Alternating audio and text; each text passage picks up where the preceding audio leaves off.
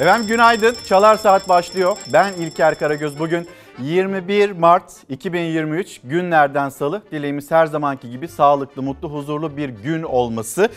Baharın ilk günü bugün ve geceyle gündüzün eşitlendiği gün bugün. Devamındaysa daha aydınlık günler yakın. Öyle diyelim. Enerjikle bir başlangıç yapalım. Neredesiniz? Nereden günaydın diyorsunuz? Yoklama da yapmak istiyoruz.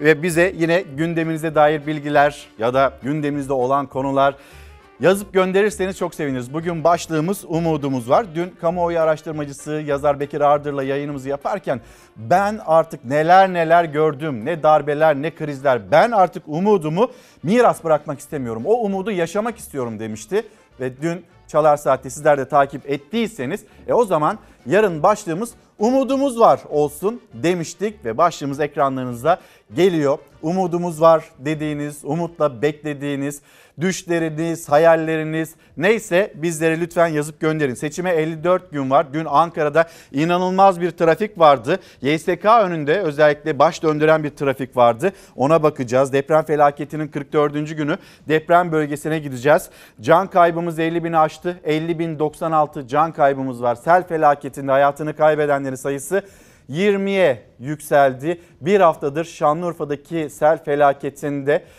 aranan tır şoförü, hala kendisinden bir haber yok. Sel bölgesine, yani Şanlıurfa ve Adıyaman'a da gideceğiz. Oradan da haberlerimizi paylaşacağız. Ankara'ya dönecek olursak bir gündem toparlaması yapmak istiyorum ama bir yandan da siz de ekran karşısında olan izleyicilerimiz lütfen bize yazıp gönderin. Hem günaydın deyin, nereden günaydın dediğinizi yazın. Ve bir de gündeminizde olup bitenleri, Ramazan pidesine bakacağız, rekor kıran çeyrek altına bakacağız, piyasalara bakacağız, pahalılığa bakacağız. Ramazan öncesinde fiyatların nasıl da yukarıya yuvarlanıverdiğini hep birlikte göreceğiz ve konuşacağız. Kira konusunda ciddi itiraz sesleri yükseliyor sizlerden. Ona dair de yaşadığınız sıkıntı varsa yazıp gönderebilirsiniz. Dün başkentte kararlar, açıklamalar, buluşmalar, zirveler günüydü. Bir kere gündem toparlaması yaparken söyleyelim. Millet İttifakı'nın adayı CHP lideri Kemal Kılıçdaroğlu, Türkiye Büyük Millet Meclisi'nde HDP'yi ziyaret ettiği akşam evinin mutfağından mesajlar verdi. Ne söyledi? Ona bakacağız. Yeniden Refah Partisi Genel Başkanı Fatih Erbakan Cumhur İttifakı'nı reddetti. Bir red kararı daha geldi Cumhur İttifakı'na dair. AK Parti Genel Merkez'de Cumhurbaşkanı Erdoğan'la önceki dönemlerde kabinesinde görev almış bir isim Mehmet Şimşek bir araya geldiler ve Mehmet Şimşek'e yeniden siyasete dönüp dönmeyeceği soruldu kuşkusuz ki biz bunu paylaşımından, sosyal medya paylaşımından da anlıyoruz. Mehmet Şimşek'in siyasete dönmeyi öyle çok da düşünmüyorum dedi ve sosyal medyadan vermiş olduğu mesaj buydu. Bir Gün Gazetesi'nin bugün manşeti çarpıcı. Gemi batıyor, o yolcu arıyor diye Cumhur İttifakı'na, Cumhurbaşkanı Erdoğan'a yönelik bir manşet. Cumhurbaşkanı Erdoğan'ın bundan sonraki hamleleri nasıl olacak o takip ediliyor ama dün de MHP lideri Devlet Bahçeli ile yan yana geldiler. Onu da söyleyelim. YSK öndeki hareketleri kimler Cumhurbaşkanı adaylığı için başvurdu ve 100.000 imza toplaması gerekiyor. Deprem felaketinin maliyetini öğrendik. 104 milyar dolar. Avrupa Birliği'nden Türkiye'ye 7 milyar avroluk bir deprem yardımı yapılacak. Dışişleri Bakanı Mevlüt Çavuşoğlu Avrupa Birliği'nin başkentindeydi, merkezindeydi, Brüksel'deydi. Çeyrek altın 2000 lirayı geçti. Ne düşünüyorsunuz? Pahalılıkla ilgili acaba neler düşünüyorsunuz? Lütfen yazıp gönderin bizlere. Fırıncılar Ramazan pidesinin 10 liradan satılacağını söylediler. Geçen sene 330 gram Ramazan pidesi 6 liradan satılırken bu sene Ramazan'da 300 gram Ramazan pidesi 10 liradan satılacak. Yani hem gramajı düştü hem fiyatı %66 oranında zamlandı. İstanbul Büyükşehir Belediyesi'nin almış olduğu bir karar var. Bu Ramazan'da 300 gram pide, Ramazan pidesi 5 liradan satılacak dedi İstanbul Büyükşehir Belediye Başkanı Ekrem İmamoğlu yaptığı açıklamada. Sonra Et ve Süt Kurumu'nun önüne gideceğiz. Etteki pahalılığa bakacağız. Et ve Süt Kurumu kendi merkezlerinde belki uygun fiyattan satacak. Ama çarşı pazarda markette almaya kalktığınızda acaba 1 kilo kıyma ne kadar? 45 bin yeni öğretmen ataması yapılacak, bir müjde olarak duyuruldu Cumhurbaşkanı tarafından. Aynı zamanda biz Cumhurbaşkanı'nın önceki dönemlerde yapmış olduğu açıklamaları da hatırlıyoruz. Atanmayı isteyen öğretmen arkadaşlarımız Cumhurbaşkanı'na yaklaştığında Erdoğan şunu söylemişti. Bizim öğretmen açığımız yok, bizim öğretmen fazlamız var demişti. Şimdi 45 bin öğretmen atanacak ve deprem bölgesinde görevlendirilecekler. Bugün Dünya Ormancılık Günü, bugün Down Sendromu Farkındalık Günü. Bunlara dair de hazırlıklarımız var. Bayağı da sözü uzattım ama inanılmaz bir gündem var, baş döndüren bir gündem var. Ve biz Çalar Saat'te bir Cumhurbaşkanı adayını ağırlayacağız. Az sonra konuğumuz olacak. Şimdi hemen sel bölgesine gidelim. Hayatını kaybedenlerin sayısı 20'ye yükseldi. Burada eskiden bir dere yatağı vardı. Hani burada herhangi bir yol yoktu. Şurada gördüğünüz gibi altta bir gider bıraktılar. Üzerini kapatıp yol yaptılar buraya. Plansız yapılan yollar, dere yatağına kurulan mahalleler, selde can kaybı 20'ye yükseldi. Adıyaman'da hamile hemşire Fatma Tekdal'ın ve 1,5 yaşındaki kızı Zeynep'in cansız bedenine ulaşıldı. Şanlıurfa'da sele kapılan tır şoförü ise hala kayıp. 7 gün geçti, hala aranıyor.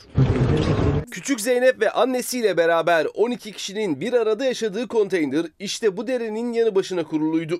Şiddetli yağışla birlikte daraltılan ve üzerine yol yapılan dere yatağı bir baraj gibi su biriktirmeye başladı. İddiaya göre Adıyaman'ın Tut ilçesinde felaket asıl bu yüzden yaşandı. Burası yıllar önce dereydi. Mal sahipleri keyfi olarak boruyla kapatarak üzerini yol yapıp arazilerine katıp arazilerine yol yaptılar. Oranın ıslah edilmesi işte büyük büz borular konaratan üzerinden vatandaş bahçesine geçiş yaptı. Yolu kim yaptı? Boruları kim döşedi?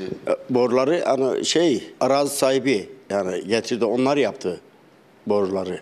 Döşediler. Fox Haber bölgede yaşayanların iddiasını Tut Belediye Başkanı Mehmet Kılıç'a da sordu. Belediye Başkanı dere yatağının bir bölümüne kardeşi tarafından yol yapıldığını kabul etti ancak sorumluluğu devlet su işlerine attı. Orada iki tane arazi var. Birisi kimin arazisi? Bir tanesi Mahmut Kılıç diye birine ait. Bu taraftaki da konteyner kaybolan sahiplerinin. Mahmut Kılıç mı dediniz? Evet. Kardeşiniz.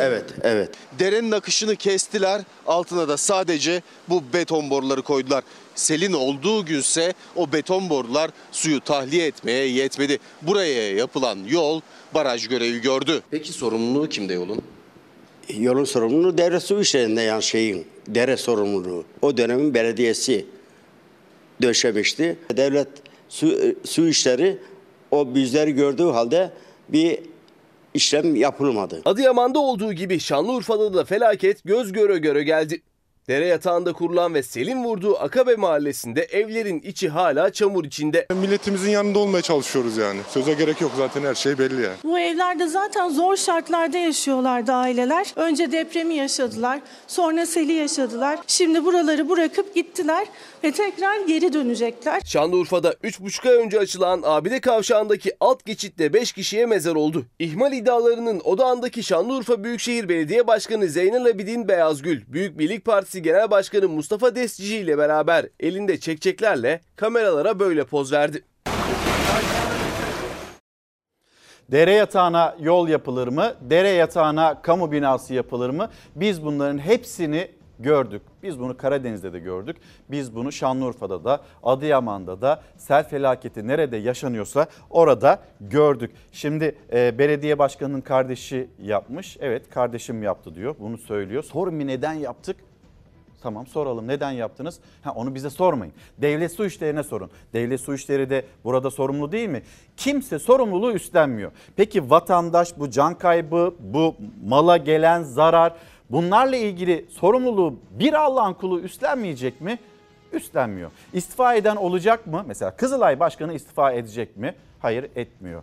Hatay valisi istifa etti. Milletvekili aday adaylığı için istifa etti. Yani bir istifa edilecekse daha üst bir rütbe ya da halka hizmet için, öyle istifalardan söz ediyoruz biz. Sorumluluğu üstlenen yok. Biz yaptık, kardeşim yaptı ama bir yandan da Devlet Su İşleri de Bir denetliği verseydi onlar da neden denetlememişler? Herkes topu birbirine atıyor. Günaydın diyen izleyicilerimiz var.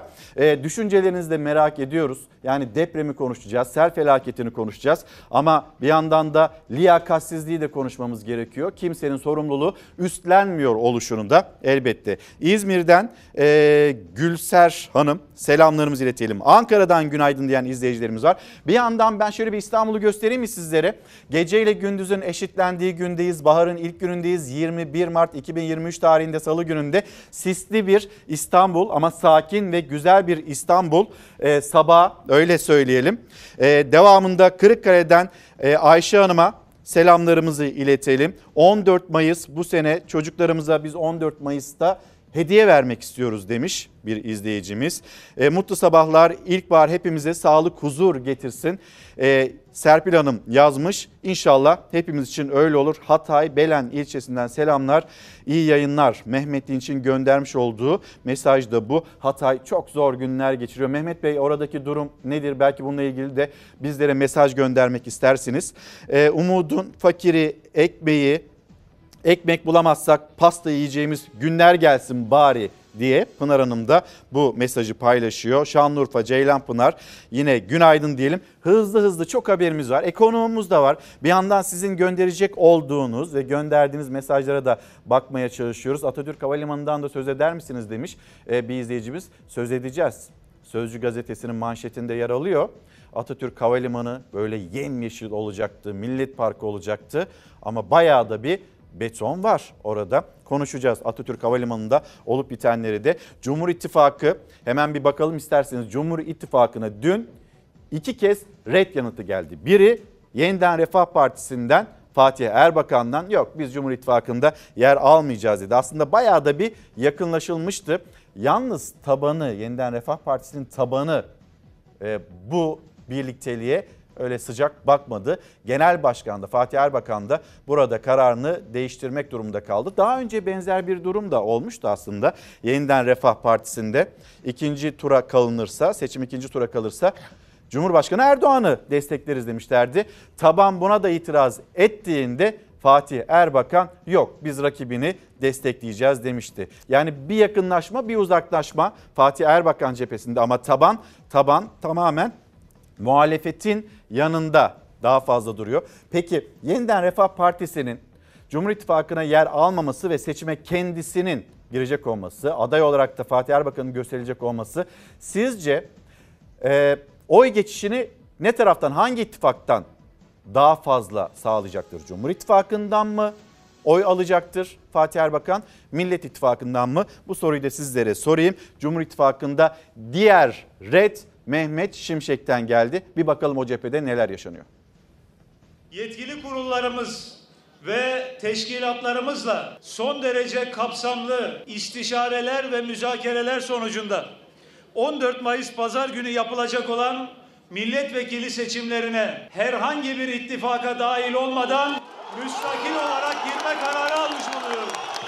Cumhurbaşkanı Erdoğan'ın Cumhur İttifakı'na katılma teklifine hayır yanıtını verdi Fatih Erbakan. Hüdapar'ın Cumhur İttifakı'na davet edilmesi sonrası bugüne kadar hiç açıklama yapmayan Bahçeli ile Erdoğan da Beştepe'de bir araya geldi. Akşam saatlerinde ise AK Parti Genel Merkezi'nde hareketli dakikalar yaşandı. Eski Maliye Bakanı Mehmet Şimşek Cumhurbaşkanı Erdoğan'la görüştü. Ancak görüşmeden aktif siyasete dönmeme kararı çıktı Şimşek cephesinden. Yurt dışında finans kuruluşlarındaki işlerim nedeniyle aktif siyasete girmeyi düşünmüyorum. Arzu ediyoruz ki bu seçimlerde birlikte yol yürüyelim. Bizim taleplerimiz yazılı olarak kendilerine iletildi. Bütün bu maddeler tek tek okundu. Karşı taraftan hiçbir problem yok dendi. Yeniden Refah Partisi'nin Cumhur İttifakı'na katılması için yapılan ziyaret ve davet sonrası 6284 sayılı kadına yönelik şiddetin önlenmesine dair kanunun ittifak şartı olarak sunulması, AK Parti'nin de buna itiraz etmediği yönündeki açıklamalar, iktidar içinden gelen itirazlar. Yeniden Refah Partisi Genel Başkanı Fatih Erbakan kürsüde partililer genel merkez önündeydi. Fatih Erbakan Cumhur İttifakı'na hayır dedi. Böyle olmasını parti kurullarımız uygun gördüler. Biz de öyle uygun gördük. Yeniden Refah Partimizin Cumhurbaşkanı adayı olarak bendeniz. Biraz evvel Yüksek Seçim Kurulumuza başvurumu yaptım. Yeniden Refah Partisi'nin Cumhur İttifakı'na katılmayacağını açıklamasından birkaç saat sonra Cumhurbaşkanı Erdoğan, Cumhur İttifakı ortağı Bahçeli ile Beştepe'de buluştu. AK Parti'nin ittifaka Hüdapar'ı davet etmesi sonrası da ilk buluşmaydı bu. O zaman Milliyetçi Hareket Partisi'nin bu hassasiyetlerini Milliyetçi Hareket Partisi'nin bir temsilcisine sormanız daha doğru olmaz mı? Hüdapar Genel Başkanı'nın Hizbullah bir terör örgütü değil açıklaması, parti programında üniter yapıya karşı federasyon ve özellik teklifi, vatandaşlık tanımının değiştirilmesi önerisi. MHP lideri Bahçeli günlerdir sessiz, Erdoğan'la buluşmasında Hüdapar'da konuşuldu. Bu ittifakın içerisinde yer aldığı için MHP kendi kimliğinden vazgeçti mi? Geçmedi. Eğer olacaksa biz de kendi kimliğimizle bu ittifakın içerisinde olacağız. Erdoğan-Bahçeli görüşmesi sonrası bir açıklama yapılmadı. Akşam saatlerinde ise kulislerde Cumhurbaşkanı yardımcısı olacağı iddia edilen bir isimle eski Maliye Bakanı Mehmet Şimşek'le AK Parti Genel Merkezi'nde bir araya geldi Erdoğan. Görüşme sonrası Şimşek'in siyasete dönüşünün ilanı bekleniyordu ama beklenen olmadı. Şimşek aktif siyasete dönmek istemedi. Sayın Cumhurbaşkanımızla akşam saatlerinde AK Parti Genel Merkezi'nde son derece samimi bir ortamda görüşme fırsatım oldu. Kendisine bu kabulleri için teşekkür ederim. Kendi alanıma giren her konuda istenen katkıları vermeye her zaman hazırım. Ancak yurt dışında finans kuruluşlarındaki işlerim nedeniyle aktif siyasete girmeyi düşünmüyorum. AK Parti'ye aday adaylığı için gösterişli böyle videolar yayınlayanlar var ama bir yandan da AK Parti Genel Merkezi'nde o eski günlerdeki kalabalığı göremiyorsunuz. Ve milletvekili aday adaylığı süresinin uzatılmasını acaba neye yoracağız? Nasıl yorumlamamız gerekiyor? Bir Gün Gazetesi'nin manşetine hep birlikte bakalım. Bir de AK Parti'nin ya da Cumhur İttifakı'nın aynı gün içinde iki red yanıtı alması. O da ilginç. Yeniden Refah Partisi yok. Biz kendi yolumuza gideceğiz. Kendi listemiz, kendi adayımız, kendi logomuzla 14 Mayıs'ta seçmenin karşısına çıkacağız dedi. Ve Cumhur İttifakı'na dahil olmadı. Mehmet Şimşek, kendi evlatları, uluslararası bir şirkete danışmanlık yaptığım için ben yeniden aktif siyasete dönmeyi düşünmüyorum dedi. Bir kez daha bunu Cumhurbaşkanı Erdoğan'ın yüzüne söyledi. AK Parti Genel Merkezi'nde Erdoğan'ın yüzüne söyledi ve o da ikinci ret oldu AK Parti için, Cumhur İttifakı için. Gemi batıyor, o yolcu arıyor. Bir Gün Gazetesi'nin manşeti, Cumhur İttifakı masayı büyütmekte zorlanıyor. Bir siyaset haberi okuyalım. Sonra Bir Gün Gazetesi'nde seçmiş olduğumuz haberler var ama sonrasında bir zam haberi paylaşacağız. Geçen hafta neydi? Şimdi yine nereye geldi? Onu da konuşalım. Motoruna gelen zamdan söz ediyoruz. Seçimi kazanmak için son kozlarını oynayan Erdoğan ittifakı genişletmeye çalışıyor. Kapısını çaldığı partiler ya yüz çeviriyor ya da destek için ağır şartlar koşuyor. Kamuoyu yoklamalarında eridiği görülen Erdoğan'ın seçim öncesi hedefi muhalefet bloğunu bölmekti. Başarısız olunca kendi ittifakını büyütme yoluna gitti. Yani B planı kendi ittifakını büyütme. Yeniden Refah ben istemiyorum dedi. Ekonomi piyasalarında bir çevresi olan, bir saygınlığı olan isim gelsin bari denildiğinde de Mehmet Şimşek hayır ben aktif siyasete dönmem dedi. İki red. Cemaat, mafya, elebaşları derken yeniden Refah ve Hüdapar'a kadar uzanan bir yelpaze oluştu. İktidar kapısını çaldığı her partiden ya red yanıtı aldı ya da uzun bir yapılacaklar listesini karşısında buldu. Hemen yan tarafında Cumhurbaşkanlığı seçimi oy oranları, deprem sonrasında yapılan 6 farklı kamu araştırmasının ortalaması Kılıçdaroğlu'nun yaklaşık 10 puan önde olduğunu gösteriyor. 10 gün sonra yapılacak araştırmalar daha net bir yanıt verecektir aslında kamuoyunun eğilimi hakkında ve asıl Nisan ayının ortasında yapılacak olan araştırmalar belki de 14 Mayıs'ı daha da doğru tarif edecektir. Böyle de yorumlanabilir. Şimdi zam haberi diyelim. Diğer haberlerle de devam edeceğiz. Motorine bakıyorum. Başka bir yere bakmıyorum. Çünkü motorin demek, gıda demek, yiyecek demek, ağaç demek, her şey demek. Üretim demek. Meyve sebze Anadolu'dan geliyor. Anadolu'dan getirmek için bunları da kamyon kullanıyor. Kamyon yakıt yakıyor. Ücretler hep bize yansıyor. Dolar kuru 19 lirayı aştı. Akaryakıt fiyatları hemen tepki verdi. Motorinin litresine 84 kuruş zam geldi. Litresi yeniden 20 liranın üzerine çıktı. Benzin, mazot insanları bitirdi. Bir kilo patates olmuş 15 lira ya. Yazık günah. Biz Lalel'de esnafız. 30 senedir Lalel'deyiz. Millet perişan. Ham petrol fiyatlarındaki gerileme geçtiğimiz hafta indirim olarak yansımıştı akaryakıt fiyatlarına. Brent petroldeki gerileme sürüyor ancak dolar kuru yükseldiği için Türkiye'de araç sahipleri için indirim değil zam haberi geldi. Doğu'ya 5-6 bin liraya araba gönderiyorduk mesela, yük gönderiyorduk. Şimdi 25 bin liraya çıktı. Çünkü bunun bir de dönüşü var. Adam dolu gidiyor, boş geliyor. İşlerimiz azaldı, fiyatlar çok arttı. Geçtiğimiz hafta 1 lira 30 kuruş indirim gelmişti motorine. İndirimle birlikte litresi 20 liranın altına gerilemişti. Ancak 20 liranın altındaki o seyir uzun sürmedi. Eskiden 100 liraya gidip geliyorduk. Şimdi 400 lira koyuyoruz. Gene fayda etmiyor yani. Yiyecek, gıda. Çünkü bütün yediğimiz yiyecekler tarladan bizim soframıza gelene kadar taşınıyor. Neyle taşınıyor? Kamyonlarla. Takvimler 21 Mart'a döndüğü anda akaryakıt istasyonlarında fiyat tabelaları yine değişti. Motorinin litresine 84 kuruş zam geldi. İşiniz motorinle mi? Motorinle baksana, biz şey satıyoruz, sarımsak. Motorine zam demek para kazanamamak demek. Zamlı yeni tarifeyle motorunun litresi İstanbul'da ortalama 20 lira 45 kuruşa, Ankara'da ortalama 20 lira 85 kuruşa, İzmir'de ise ortalama 20 lira 93 kuruşa yükseldi. Twitter'a bakalım sizlerden gelen mesajlara. Mehmet Erdemli Niğde'den günaydın diyor bizlere. Yusuf Bey, hayırlı, bereketli, güzel günler görmek için neler yapılması gerekiyor? Biz seçmen olarak aslında biliyoruz demiş. Semra Kılıç, selamlar. Elbette her zaman da öyle, Ata İttifakı'nın Cumhurbaşkanı adayı Sinan Oğan birazdan Çalar Saat'te konuğumuz olacak. Sinan Oğan hedefleri, Ata İttifakı'nın hedefleri, biraz da böyle ekonomiyi belki de bolca konuşmamız gerekiyor. Deprem felaketiyle birlikte siyaset, ekonomi. Düşünceleri nedir? Acaba seçmene vaatleri nedir? Sinan Oğan'la konuşacağız. Baharı dört gözle bekliyoruz demiş Sabiha Hanım. Günaydınlar, huzurlu mutlu günler demiş bir başka izleyicimiz. Görmeye çalışayım, bir yandan da dertlerini anlatmaya çalışan izleyicilerimiz var. Onlardan birisi Mustafa Yıldız. Deprem bölgesinden farklı illere yerleşen depremzede ailelerin öğrencilerine belediye ulaşım araçlarını ücretsiz olarak verebilir mi? Bir söyler misiniz demiş. Hatırlatmış olalım. Kadroya geçen öğretmenin aile mazereti kaldırıldı. Hakkımız alındı. Bu konuya da değinir misiniz demiş. Tuna Karadal'ın gönderdiği mesaj bu. Hemen bir gün gazetesini tamamlayayım. Sonra gazete pencereye geçeceğiz. Evinin mutfağından akşam saatlerinde 22'ye randevu vermişti. Millet İttifakı'nın Cumhurbaşkanı adayı Kemal Kılıçdaroğlu ne söyledi? Evinin mutfağında verdiği mesaj neydi? Onu dinleyeceksiniz. Skandal bitmez, istifa ise gelmez. Hiç zaten öyle istifa falan kimsenin aklına gelmiyor. Yani affımı isteyeyim mi diye bir yaklaşım bile görmüyorsunuz.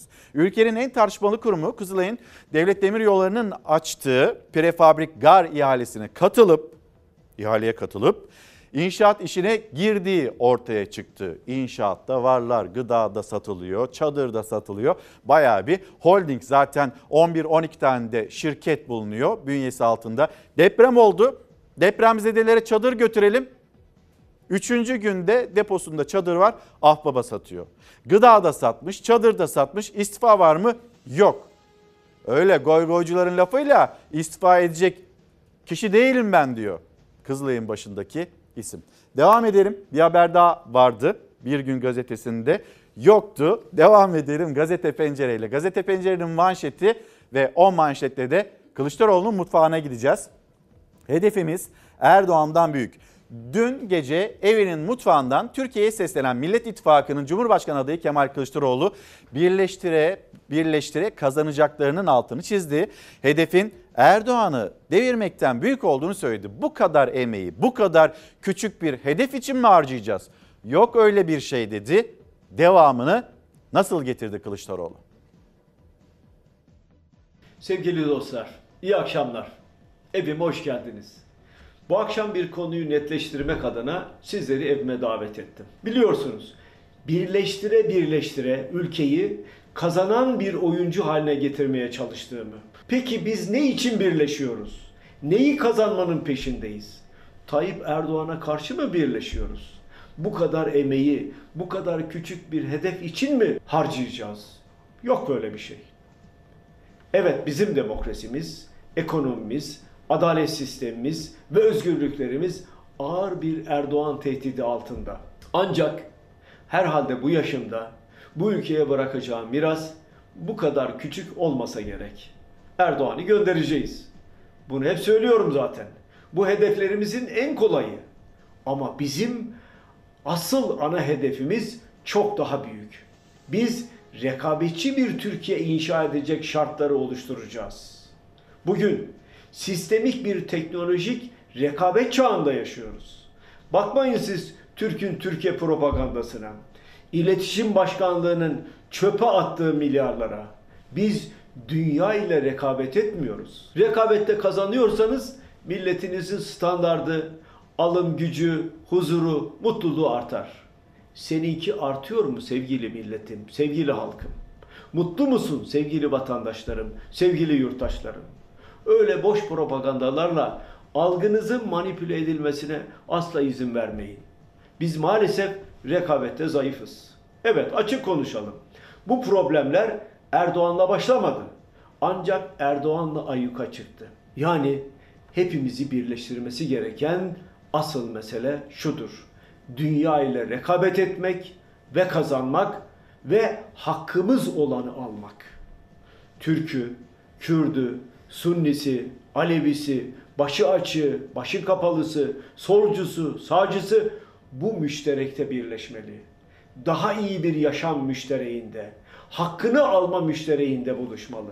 Ben bunun için Millet İttifakı'nın adayı seçildim. Ben bundan sonra geleceklerin siyasi geleceği için taşları doğru döşeyecek kişiyim. Ülkemizi rayına sokacağız ki bizden sonraki liderler ayaklarını yere sağlam basıp üzerinde güvenle yürüyebilecekleri sağlıklı bir zemine sahip olsunlar. Ve ben sonrasında da torunlarımla ilgilenmek üzere emekli olacağım. Evet, birleşe birleşe kazanacağız sevgili vatandaşlarım. Ama dünyaya karşı kazanacağız. Asıl 50 yıldır rekabet etmemiz gerekenlere karşı kazanacağız. Ve sonunda ülkemizin yönü oraya dönecek. Herkes müsterih olsun. Birleşe birleşe kazanacağız dedi Kemal Kılıçdaroğlu ve bu sürecin de atlatılmasının ardından nasıl bir yol çizecek kendisine?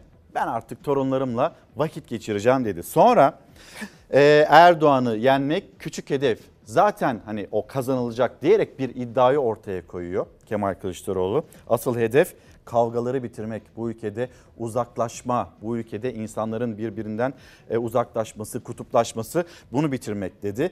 Dün Morivaki Hoca geldi Çalar Saat'te, depremi konuşurken ne dedi hatırlıyor musunuz? Belki de kaçırdınız. Dedi ki ya biz apartmandayız. Apartmandaki insanlar birbirini tanımıyor. Türkiye böyle değildi. Niye böyle oldu? Komşularımız selam vermiyor. Günaydın demiyor. Biz ne zaman bu hale geldik ya da siz niye bu hale geldiniz diye Japon bir bilim insanının bize bizi anlatışı ama onu anlatırken de aslında bizde yarattığı burukluk. Bu kimsenin aklına gelmeyecek mi? Niye geldik biz bu hale? Nasıl geldik? İşte sen olsun, sen busun, sen şucusun, sen bucusun diye birbirimizden nasıl da uzaklaştık? Asıl hedef kavgaları bitirmek. Erdoğan'ı yenmek kolay hedef ve küçük hedef diyor. Dünyaya meydan okudu. Mutlu musunuz sevgili halkım diye sordu. Mutlu musunuz sorusunun bir yanıtı var aslında. Dünya ölçeğinde. Karar Gazetesi'ne bakalım mı? Yönetmenimizden Hilal'den ben bir rica edeyim. Bu arada gazete gelirken Bursa'ya günaydın diyelim. Aylin Hanım aracılığıyla yoklama yapıyoruz. Yoklama yaparken bir yandan nereden günaydın diyorsunuz? Onu yazın. Bir günaydın diyelim birbirimize. Aynı zamanda gündeminizde ne var? Onu da söyleyin. Ne bir soru. Mutlu musunuz acaba? Bize yazıp gönderir misiniz kendinizi nasıl hissettiğinizi? Mutlulukta serbest düşüş. 3 yılda 27 sıra geriledik. İşte Dünya Küresel Mutluluk Raporu'nun çarpıcı sonucu. Raporda 137 ülke yaşamdan memnuniyet derecesi, özgürlük ortamı, sosyal destek gibi kriterlere göre sıralandı. 137 ülke unutmayın. Bakalım Türkiye nerede? Listenin zirvesinde Finlandiya yer aldı. 2019'da 79. olan Türkiye 106.lığa geriledi. Yani biz 3 yıl önce daha mutluyduk. Şimdi 79. değil 106. sıraya geriledik. Devletlerin baskıcı uygulamaları kategorisindeki ülkelerde siyasi baskının arttığı belirtildi. Türkiye burada da Brezilya, Filipinler, Rusya ve Venezuela liginde yer aldı. Mutlulukta serbest bir düşüşün içindeyiz maalesef. Şimdi bir kez daha isterseniz dışarıyı göstereyim. Televizyonunu yeni açan izleyicilerimiz, İstanbul'da yola çıkmaya hazırlanan izleyicilerimiz, Zeytinburnu sahilinde havanın durumunu söyleyelim. Yavaş yavaş böyle bir trafik birikiyor. Zeytinburnu'nda sahil yolunda hem o bilgiyi paylaşalım hem bugün hava sıcaklığının 13 derece 14 derece dolaylarında olacağını hatırlatalım. Baharın ilk gününde böyle, gecenin gündüzle eşitlendiği günde böyle. Yarın ve sonraki günler daha aydınlık olacak ama bizim aklımız en çok deprem bölgesinde. Deprem bölgesinin hava raporu. Ya Rabbi sen merhamet et ya Rabbi. Deprem bölgesini çok sert vuran hava koşulları 2 gün boyunca mola verecek. Ancak yetkililer Perşembenin ardından sağanak yağışların geri geleceğini öngörüyor. 20 kişinin can verdiği sel felaketinde Şanlıurfa ve Adıyaman'da hasar çok büyük. Afet bölgesi diğer illerde çadır kentler sağanak yağıştan etkilendi. İnsanların çadırları su aldı, eşyaları ıslandı. Vallahi ölecek, ne yapalım? Bunun gücün yetecek mi pek teyzeciğim burayı böyle kapatmaya? Ne yapalım bakalım, Allah ne verdiyse. Deprem bölgesinde yağışlı hava 2 gün mola veriyor ancak Perşembenin ardından sağanak yağış ve fırtına yeniden geri gelecek gibi görünüyor. Yetkililer afet bölgesinde aynı manzaraların yaşanmaması için hemen önlem alınması gerektiğini söylüyor. Yağışlı hava Osmaniye, İskenderun Körfezi, Şanlıurfa, Elazığ, Kahramanmaraş ve Adıyaman'da iç kesimlerde görülecek. Yükseklerde aralıklı kar yağışına dikkat çekiliyor. Yollarda buzlanmaya karşı dikkatli olunmalı. Bugün Marmara bölgesinde parçalı bulutlu hava hakim olacak. İstanbul'da termometreler gün içinde 16 dereceyi görecek. Edirne'de ise 18 dereceyi bulacak. Doğunun aksine batı bahar mevsimini yaşamaya başladı. Ege ve Akdeniz'de hava sıcaklığı 20 dereceyi geçerken Antalya'da ve Muğla'da denize girenler vardı. Mudanya, günaydın. Yusuf Bey'e selamlarımızı da iletmiş olalım. 15 Mayıs'ta umudum var, mutlu olacağımıza dair biz umudumuzu hiç yitirmedik diyen pek çok izleyicimiz var. Öyle bizim atamız söylemedi mi? Bir kez daha biz de hatırlatmış olalım. Ben umudumu hiçbir zaman yitirmedim diyen, 7 düelede meydan okuyan bir atamız var. Ve bizim hiçbir zaman, hiçbir şartta, hiçbir koşulda umudumuzu yitirme hakkımız yok. Çorlu, günaydın. Saymadığım iller var bayağı. Yoklamada eksik yazacağımız bayağı da bir il var. İzleyicilerimiz, ekran karşısında olan izleyicilerimiz, sizlerden mesaj bekliyoruz. Gündeminizde olan konuları da bekliyoruz aynı zamanda. Neslihan Hanım, günaydınlar. Hep böyle şen olun o zaman. Öyle söyleyeyim ben de size. Şimdi hemen Hürriyet Gazetesi'ne bakalım. Hürriyet Gazetesi'nin manşeti insanlık için güzel bir gün. Türkiye'de yaşanan büyük deprem ve bu deprem felaketiyle ilgili Avrupa Birliği'nin atmış olduğu adım. İnsani yardımlarda her zaman başı çeken Türkiye için dünya seferber oldu. Avrupa Birliği'nin öncülüğünde dün Brüksel'de depremzedeler için düzenlenen Uluslararası Bağışçılar Konferansı'na çok büyük bir katılım oldu. 7 milyar avro toplandı Türkiye'de yaşanan deprem felaketinin yaralarının sarılabilmesi için. Şimdi bu aklımızın bir köşesinde olsun da 115 milyar TL toplandı değil mi Türkiye'de de? Yani işte televizyonlar, kampanyalar, herkes telefona sarıldı, herkes kendisini göstermeye çalıştı. 74 milyar TL geldi, gerisi nerede? Bu kişilerin sizce, yani o parayı yatırmayan kişilerin sizce ifşa edilmesi gerekir mi gerekmez mi? Bir soru da bu olsun, haberimizi izleyelim.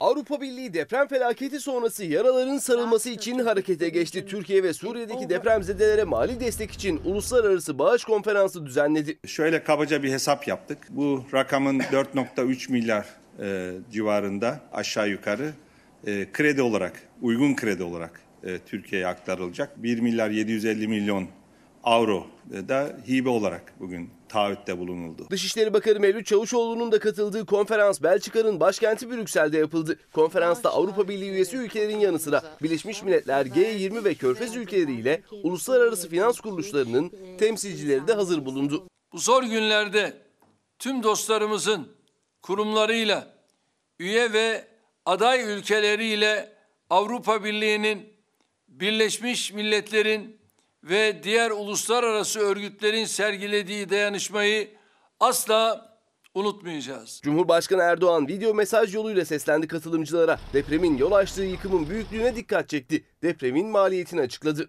Depremin yol açtığı yıkımın maliyetinin yaklaşık 104 milyar doları bulacağı anlaşılıyor. Bu çapta bir afetle ekonomik durumu ne olursa olsun hiçbir ülkenin tek başına mücadele etmesi mümkün değildir. Dışişleri Bakanı Mevlüt Çavuşoğlu deprem bölgesine yapılması planlanan projelerden bahsetti. Yeniden inşa edilecek evlerin daha güvenli olacağını söyledi. Verilecek desteğin bir kısmının proje bazlı olduğunu da belirtti. Elbette bazıları da proje bazlı olduğu için bu projeler hayata geçtikçe paralar aktarılacak. Biz de aynı şeyi yapıyoruz zaten. Avrupa Birliği Komisyonu deprem sonrası yeniden yapılanma için Türkiye'ye bir kısmı hibe, bir kısmı uygun kredi olmak üzere toplamda 6 milyar euro destek vereceğini açıkladı. Projelerimizi hayata geçirdikçe kendi bütçemizden ya da diğer vatandaşlarımızın ve diğer ülkelerden gelen destekleri de bu şekilde kullanacağız. Yani hibe olanların bir an önce aktarılmasında fayda var. Şimdi Avrupa Birliği ve Avrupa'daki ülkeler Türkiye'ye 7 milyar avroluk bir kaynak açtı. Aslında öyle söylememiz gerekiyor. Proje bazlı olarak verilecek o kaynak peyderpey açılacak bizim anladığımız. Daha önceki dönemlerde de mültecilerle ilgili de benzer bir yolu izlemişti. Yani hemen buyurun size 7 milyar avro değil. Projeyi göstereceksiniz. Tamam, bunu ben üstleniyorum. Bu doğru, insanlar için doğru bir adımdır diyecek ve öyle o kaynaklar açılacak. Ender Bazan, günaydınlar. Memleketimizin bu halinde acaba nasıl mutlu olabiliriz? Mutlu musunuz diye size sormuştum ya. Tekrar sorayım. Hala böyle eli telefona gitmemiş olan izleyicilerimiz varsa bizimle de paylaşabilirler. Başlığımız, umudumuz var. Sosyal medya hesaplarımızı görüyorsunuz. Nasıl mutlu olabiliriz? Zaten kaç yıldır mutsuz, ümitsiz, keyifsiz günler geçirdik ama inşallah 14 Mayıs'tan sonra mutlu, huzurlu günlere kavuşacağız. Paylaşımı bu. Mesut Bey, o da diyor ki Bursa'dan yazıyor. Geçen yıl emekli oldum. 5500 lira emekli maaşı alıyorum. Acaba 5500 lira emekli maaşıyla mutlu olunabilir mi? Bir yandan da emekliler bayram ikramiyelerini hatırlatıyor. Yani 1100 lira 5 yılda 100 lira mı artar bayram ikramiyesi? Bir bunu hatırlatıyor, bunu soruyor emekliler. Ayrıca 1100 lira bayram ikramiyesi ile hani ortalama 250 liradan kıymayı da hesapladığımızda 4 kilogram, hadi 5 kilogram diyelim, 5 kilogram kıyma alabiliyorsunuz. Nereden nereye geldik diye de aklımızın bir köşesinde bulunsun. Şimdi 5500 lirayla geçinemiyoruz diyor emekler. Sinan Oğan'a bunu da soracağız elbette. Yani burada ağırlayacağımız Cumhurbaşkanı adaylarına neyi vaat ediyorsunuz? Asgari ücretin ne olacağını söyleyeceksiniz ya da nasıl bir ekonomik anlamda nasıl bir Türkiye olacağını ya da neyi vaat ettiğinizi merak ediyoruz diyeceğiz elbette. Belki de sizin sorularınız da olacaktır Sinan Oğan'a. Lütfen dikkatle takip edin. Acaba siyasette, acaba ehliyette, liyakatte, sorumlulukta, Ata İttifakı ve mülteciler meselesinde elbette neyi vaat ediyor? İlk turda biter mi bu yarış? İkinci tura kalırsa acaba nasıl bir denklem karşılarına çıkar? Onu da konuşacağız. Çorlu'ya Sema Hanım aracılığıyla günaydın diyelim. Hürriyet Gazetesi'nden devam edelim. Ramazan artık hani 2 gün kaldı. Sonrasında önce sahur, sonra iftar. Ramazan geldi, geliyor. Ama Ramazan gelirken bir yandan da ne geliyor? Her şeye de zam geliyor. Her fiyata fix menü var. İftar menüsünden söz ediliyor Hürriyet Gazetesi'nde. Bakalım her fiyata derken her bütçeye de denilmek isteniyor. 300 gram pidenin 10 lira olduğunu bir hatırlatalım. Fırıncılar Federasyonu yapmış olduğu açıklama.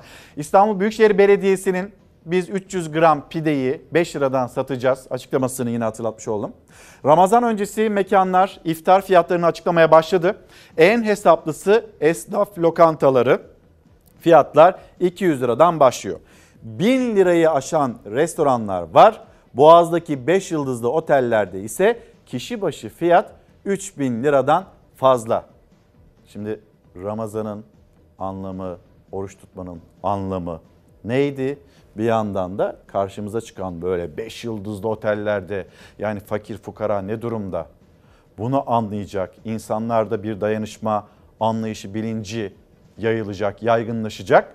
derken 5 yıldızlı otellerde 3000 lirayı da bulabilen fix menüler varmış Ramazan'da, iftar menüleri, hatırlatmış olalım. Sonra devam edelim. Sıradaki haberimiz de o zaman Ramazan mutfağı olsun. Korkusuz gazetesinde vardı Hilal. Aslında bir bakalım.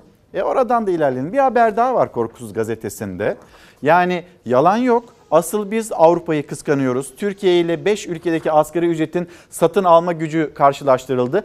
1 saatlik satın alma gücü karşılaştırıldığında moraller bozuluyor. Bir daha sorayım. Mutlu musunuz? 3 yıl öncesine göre raporlar mutlu olmadığımızı, yani 3 yıl önce daha mutlu olduğumuzu söylüyor. Şimdi bir de bakalım. Avrupa bizi kıskanıyor mu? Almanlar böyle çatlıyor mu Türkiye'yi kıskanırken? Hep birlikte görelim. 37 lira olan 1 saatlik asgari ücretle ülkemizde zincir marketten sadece 37 lirayla bir marketten sadece 15'li yumurta alıyorsunuz. Peki Avustralya'da 30 dolar. Hani orada 1 saatlik asgari ücretin karşılığı 1 litre süt, 1 kilogram yoğurt, yarım kilo kıyma, 8'li tuvalet kağıdı, 12'li yumurta. Böyle bir kıyaslama yapmış Korkusuz gazetesi. Kanada'da 15,5 dolar 1 saatlik asgari ücret, bir paket makarna, 1 kilo muz, 1 litre süt, yarım kilo kıyma, 12'li yumurta. Amerika Birleşik Devletleri, İsviçre, Almanya, burayla da devam edeceğiz de bir önce kendi pahalılığımıza bakalım. Sonra da kim kimi kıskanıyor onu okumaya devam edelim. Pide fiyatları açıklandı, duydunuz mu? Hayır, duymadım. 10 lira olacak. Kaç lira? 10. Ne güzel. Ne güzel. Alamayacağız demek. 15'ten aşağı bulamazsınız. 10 lira olacağı açıklandı. Hikayeye inanmıyorum. Bak teraziye koyalım. 300 lira. Evet. Bunu Ramazan'da yapamazsın. Ramazan'da olmaz bu yani. Neden? Yani çok küçük olduğu için Ramazan'da tam pide kıvamını almaz. Ama 400 gram pideden aşağı pide olacağını sanmıyorum yani. O zaman fiyatı ne kadar oldu? 15 lira falan olabilir. 10 liraya bile çok diyordu tüketici. İnanmayanı da haklı çıkardı fırın ustası. Türkiye Fırıncılar Federasyonu Türkiye genelinde 300 gramlık Ramazan pidesi fiyatını 10 lira olarak açıkladı. Geçen yıl 330 gramı 6 liraydı. Zam oranı %83'ü buldu. Belki alırım, belki alamam. 10 lira nasıl vereyim anne? Veremem ki. %200 gayri resmi enflasyonun olduğu bir yerde. Bence 10 lira gayet sudan ucuz. Ramazan'a 3 gün kaldı. Pidenin fiyatı artırılırken gramajı da düşürüldü. 2021'de 365 gramdı Ramazan pidesi. 2022'de 330 grama düştü. Bu yılsa 300 gram satılacak. O normal günler için yaptığınız normal, bir pide herhalde. Bu Ramazan pidesi yok, böyle olmaz. Hayır. Ya, hayır. 300 gram pidenin 10 lira olacağı açıklandı ama ustasına göre gerçek bir Ramazan pidesi 400 gramın altında olmamalı. Bu pide Ramazan'da çıkarılan değil, günlük çıkarılan bir pide, 300 gram ve 10 lira. Lezzeti olmaz yani. O zaman fiyatı ne kadar oldu? 15 lira falan. 300 gramlık 10 liralık pide sadece ekmek hamurundan yapılan günlük pide olur ustasına göre. Ramazan pidesi ise en az 400 gram olmalı. İstanbulluları biraz olsun rahatlatan açıklamaysa belediyeden geldi. Halk pide 5 lira satılacak. Halk ekmekten alırım o zaman. Normalde fırında 10 lira, evet. İHE'de 5 lira mı olacak? Evet. Tamam, çok güzel. Aradaki fark çok. Fırınlarda da olsun 5 lira. Kasaba girdim, bir tane tavuk sordum. 170 lira kilosu, bir tane tavuk 310 lira. O da tavuk, beyaz et yani. Kırmızı ete hiç sormadım bile. Kıyma 300. Kuşbaşı 320. Her günde zam geliyor ama durmuyor ki. Ramazan'da da bu böyle devam edecek mi? İnşallah devam etmez. Temelimiz etmesin. İstanbul Gıda ve İhtiyaç Maddeleri Perakendecileri Derneği üyesi olan 2140 mağazasındaki et reyonlarında Ramazan boyunca fiyatların sabitleneceğini duyurdu. Dana kıymalık etin kilogram fiyatı 190 lira. Dana kuşbaşı ise 210 liradan satılacak. Etin fiyatı neredeyse her gün arttığı için kasaplar artık tezgaha etiket bile koymakta zorlanıyor. Marketlerse Ramazan ayı boyunca fiyatları sabitleyeceğini açıkladı. Kasaplara göre ise bu uygulama kasaplarda mümkün değil. Çünkü yerli üretim etlerin fiyatı her gün artıyor. Kasaplar için de böyle bir şey söz konusu olabilir mi? Olmaz. Yurt dışında gelen etler de eğer ki devlet sabitlerse onlar da tabii ki sabitler. O etler ithal et mi marketlerde? Tabii ithal et olacak. Yani yerli et çok pahalı. Yetmediği için. Kasapta kırmızı et 300 lira. Peki Et ve Süt Kurumu'nda kıyma 119 liradan satılacak. Tarım Kredi'de 140-150 liradan satılacak. Marketlerde 190-200 liradan satılacak. Ali Ekber Yıldırım tarım yazarı. Ali Ekber abiye de buradan bir günaydın demiş olayım. Yani böyle bir skala var. Ama bir yandan da 250 ile 300 lira arasında kıymanın satıldığını görüyoruz. Hemen bir bakayım. Şöyle bir tamamlayalım Korkusuz Gazetesi. Amerika'ya bakalım, Almanya, İsviçre'ye bakalım. Onlardaki kıskançlığın boyutu neymiş acaba? 15 dolar olan 1 saatlik asgari ücretle bunlar alınıyor. Amerika Birleşik Devletleri'nde 12'li yumurta, 1 paket makarna, 1 kilogram muz. Amerika Birleşik Devletleri'ne enflasyon vurmuş, yani bayağı bir sofrasından eksilenler var. Almanya 12 euroluk 1 saatlik asgari ücretle neler alınıyor? 600 gram kıyma, 2 litre süt, 18'li yumurta, 1 kilo muz. En çok bizi kıskandığı söylenen ülke Almanya, orası. 23 franklık 1 saatlik asgari ücretle ne alınıyor? Yarım kilo kıyma, 1 kilo süt, 6'lı yumurta, 1 kilo makarna, 1 kilo muz, 200 gram peynir, 150 gram krem peynir, 100 gram somon. Yani bir saat çalışıyorsunuz, neredeyse bir haftayı kurtarıyorsunuz gibi bir durum var İsviçre'de. Akşam gazetesine gidelim. Bugün özel bir gün. Bugün Down sendromu farkındalık günü ve deprem bölgesinde de o farkındalık nasıl hayat bulacak? Bölgeye artı bir destek. Deprem bölgesindeki Down sendromlu çocuklar konteyner sınıflarda eğitimlerine devam edecek. Türkiye Down Sendromu Derneği Yönetim Kurulu Başkanı Gün Bilgin, bölgede kayıtlarımıza göre 830 Down bireyi var. Bireysel eğitim ve dil terapisinin yanı sıra tıbbi ve psikolojik destek de verilecek dedi. Aynı zamanda bugün için önemli hazırlıklar yapanlar var. Türkiye DownTürkiye.org'un, yani bu derneğin çalışması var. Bir yandan da İzev'in çalışması var. Reklama giderken Down sendromlu çocuklarımız, onları bir hatırlatalım. Dönüşte birkaç haber ve bir Cumhurbaşkanı adayı misafirimiz olacak. Merhaba, ben Tan Aytız. Bugün 21 Mart Dünya Down Sendrom Farkındalık Günü. Biliyor musunuz? Dünyada 6,5 milyona yakın Down sendromlu birey var. Yıkılmak zorunda olan Manifesto. Yazan İzev Vakfı. Adres tüm dünya. Konu farkındalık için yıkılmak zorunda olan zihinlerdeki duvar. Biz dünya üzerinde yaşayan milyarlarcayız. Devam etmekteyiz.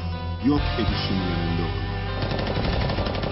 Savaşlar, açlık, iklim değişimi, çevre kirliliği, beslenirken bedenimizi yok eden gıdalar, yepyeni hastalıklar. Kimin eseri? İnsanın. Dünya oluşurken böyle bir son muydu planlanan? Hiç sorduk mu aynı oksijeni, aynı güneşi paylaştığımız, bizden başka, bizden farklı hayatlar var mı diye? Engelli diyerek engellediklerimizin dünyanın en büyük azınlığı olduğunun farkında mıyız? Onların yaşam alanlarını işgal ettiğimizi düşündük mü? Yok ettikçe yok olduğumuzu, sevmedikçe sevgiye hasret kalacağımızı ne zaman anlayacağız? Zihinlerimizde duvar var, kalplerimizde taş. Unutmayın, engelli değiliz, sadece farklıyız. Farkında olmak için sen de buna dur de. Günaydın bir kez daha. Nursen Hanım, günaydınlar. Selamlarımızı iletelim biz de. Vallahi hiç mutlu değilim. Gittikçe mutsuzluğa ittiler bizleri ama 54 gün sonra ben de mutlu olurum herhalde demiş. Umudumuz var. Bugün başlığımız, bu başlık altında konuşuyoruz. Sosyal medya hesaplarımızı görüyorsunuz. Bir yandan da atamızın sözünü hatırlatalım mı? Umutsuz durum yoktur, umutsuz insanlar vardır. Ben hiçbir zaman umudumu yitirmedim diyen bir liderimiz var. O yüzden de bizim her zaman umudumuz var. 5500 lira olsun istiyoruz bayram ikramiyesi diyen izleyicilerimiz, emeklilerimiz, 1100 liraya 5 senede geldi. Acaba 5500 liraya yine hızlı bir şekilde gelir mi? Bu soruyu da sormuş olayım sizlere. Mutlu musunuz? Bir başka soru. İşte dünyada bir endeks açıklandı. Türkiye bayağı bir geriledi. 3 yıl önce daha mutluyduk. Şimdi kendimizi daha mutsuz hissediyoruz o endekse göre. Ayşegül Hanım'a selamlarımızı iletmiş olalım. Pide 10 lira diye onu hatırlatıyor Nabi Bey. Size de günaydınlar. Ankara'dan, Türkiye'nin başkentinden bizlere selam gönderen izleyicilerimiz. Bir yandan da Gaziantep'te yaşadığımız depremden sonra Aydın'a geçmek zorunda kaldık. Hayatımıza burada devam edeceğiz bundan sonra diyen depremzede izleyicilerimiz var ve onlar da bize Aydın'dan günaydın demişler. Deprem bölgesine gideceğiz. Orada olup bitenlere bakacağız. Selin vurduğu kentlerde yayınlarımıza devam edeceğiz.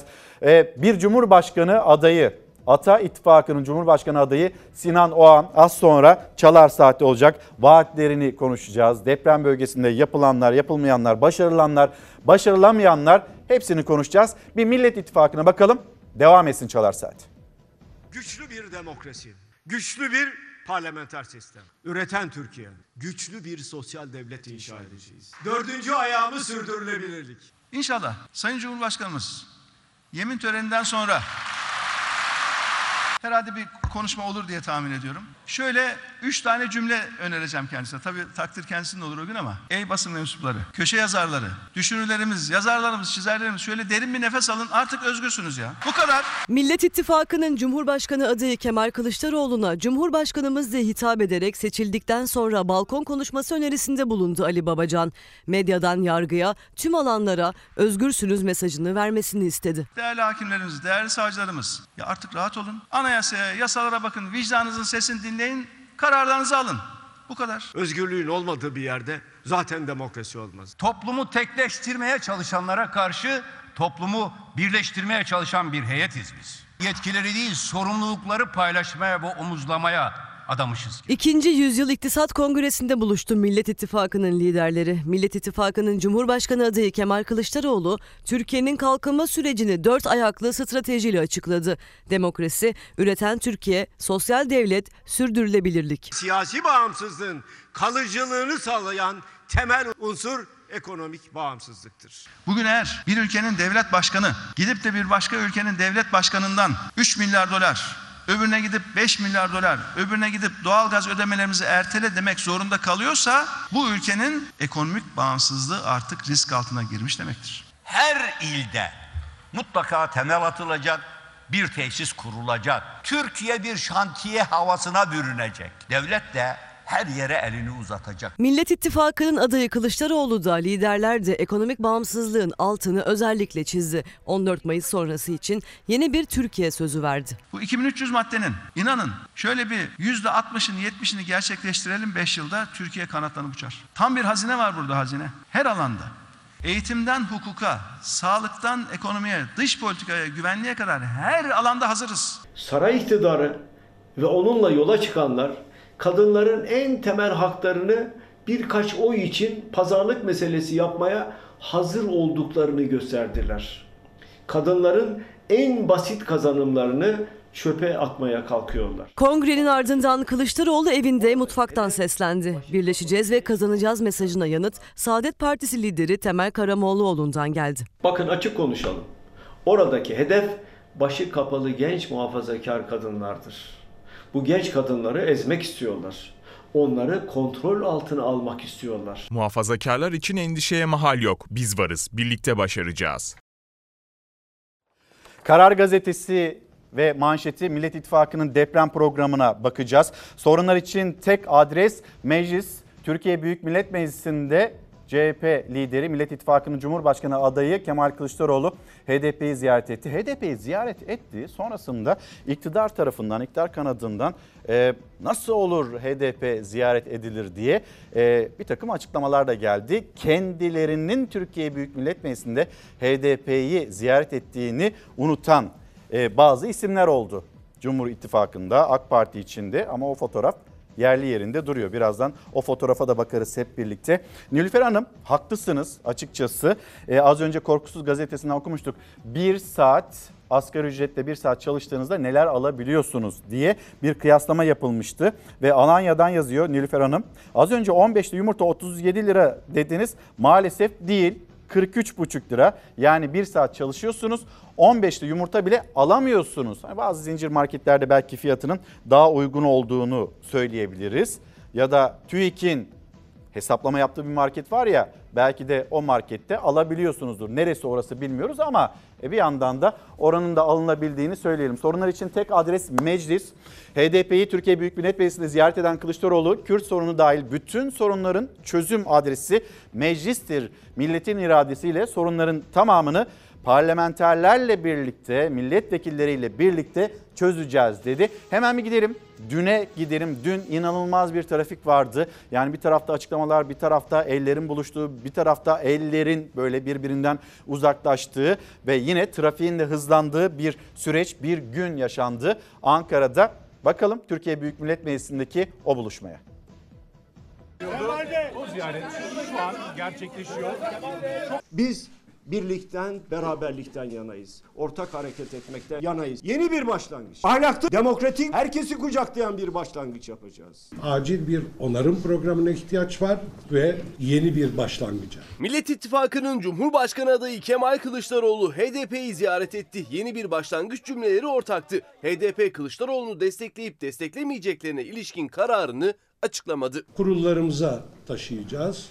İttifak güçlerimizle bu görüşmeyi değerlendireceğiz. HDP'nin de içinde olduğu Emek ve Demokrasi İttifakı'nın Cumhurbaşkanı adayı konusunda alacağı karar, Millet İttifakı'nın adayı Kılıçdaroğlu'nun görüşmesi sonrasına bırakılmıştı. Ertelenen ziyaret için Kılıçdaroğlu, HDP eş genel başkanlarıyla buluştu. Genel merkezde değil, Türkiye Büyük Millet Meclisi'nde. Sayın Başkan'ı burada ağırlamamızın nedeni, Kürt sorununun demokratik çözümünün parlamento çatısı altında çözümünden yana olduğumuzu göstermek amaçlıydı. Kürt sorunu dahil bütün sorunların çözüm adresi Türkiye Büyük Millet Meclisi'dir. Yerel yönetimlerin kayyum atanması asla doğru bulmadığımızı ifade ettik. Seçimle gelen seçimle gider. Demokrasinin temel bir kuralıdır. Yapıcı bir görüşme gerçekleştirdik. 21. yüzyıldayız. Hala parti nasıl kapatırız?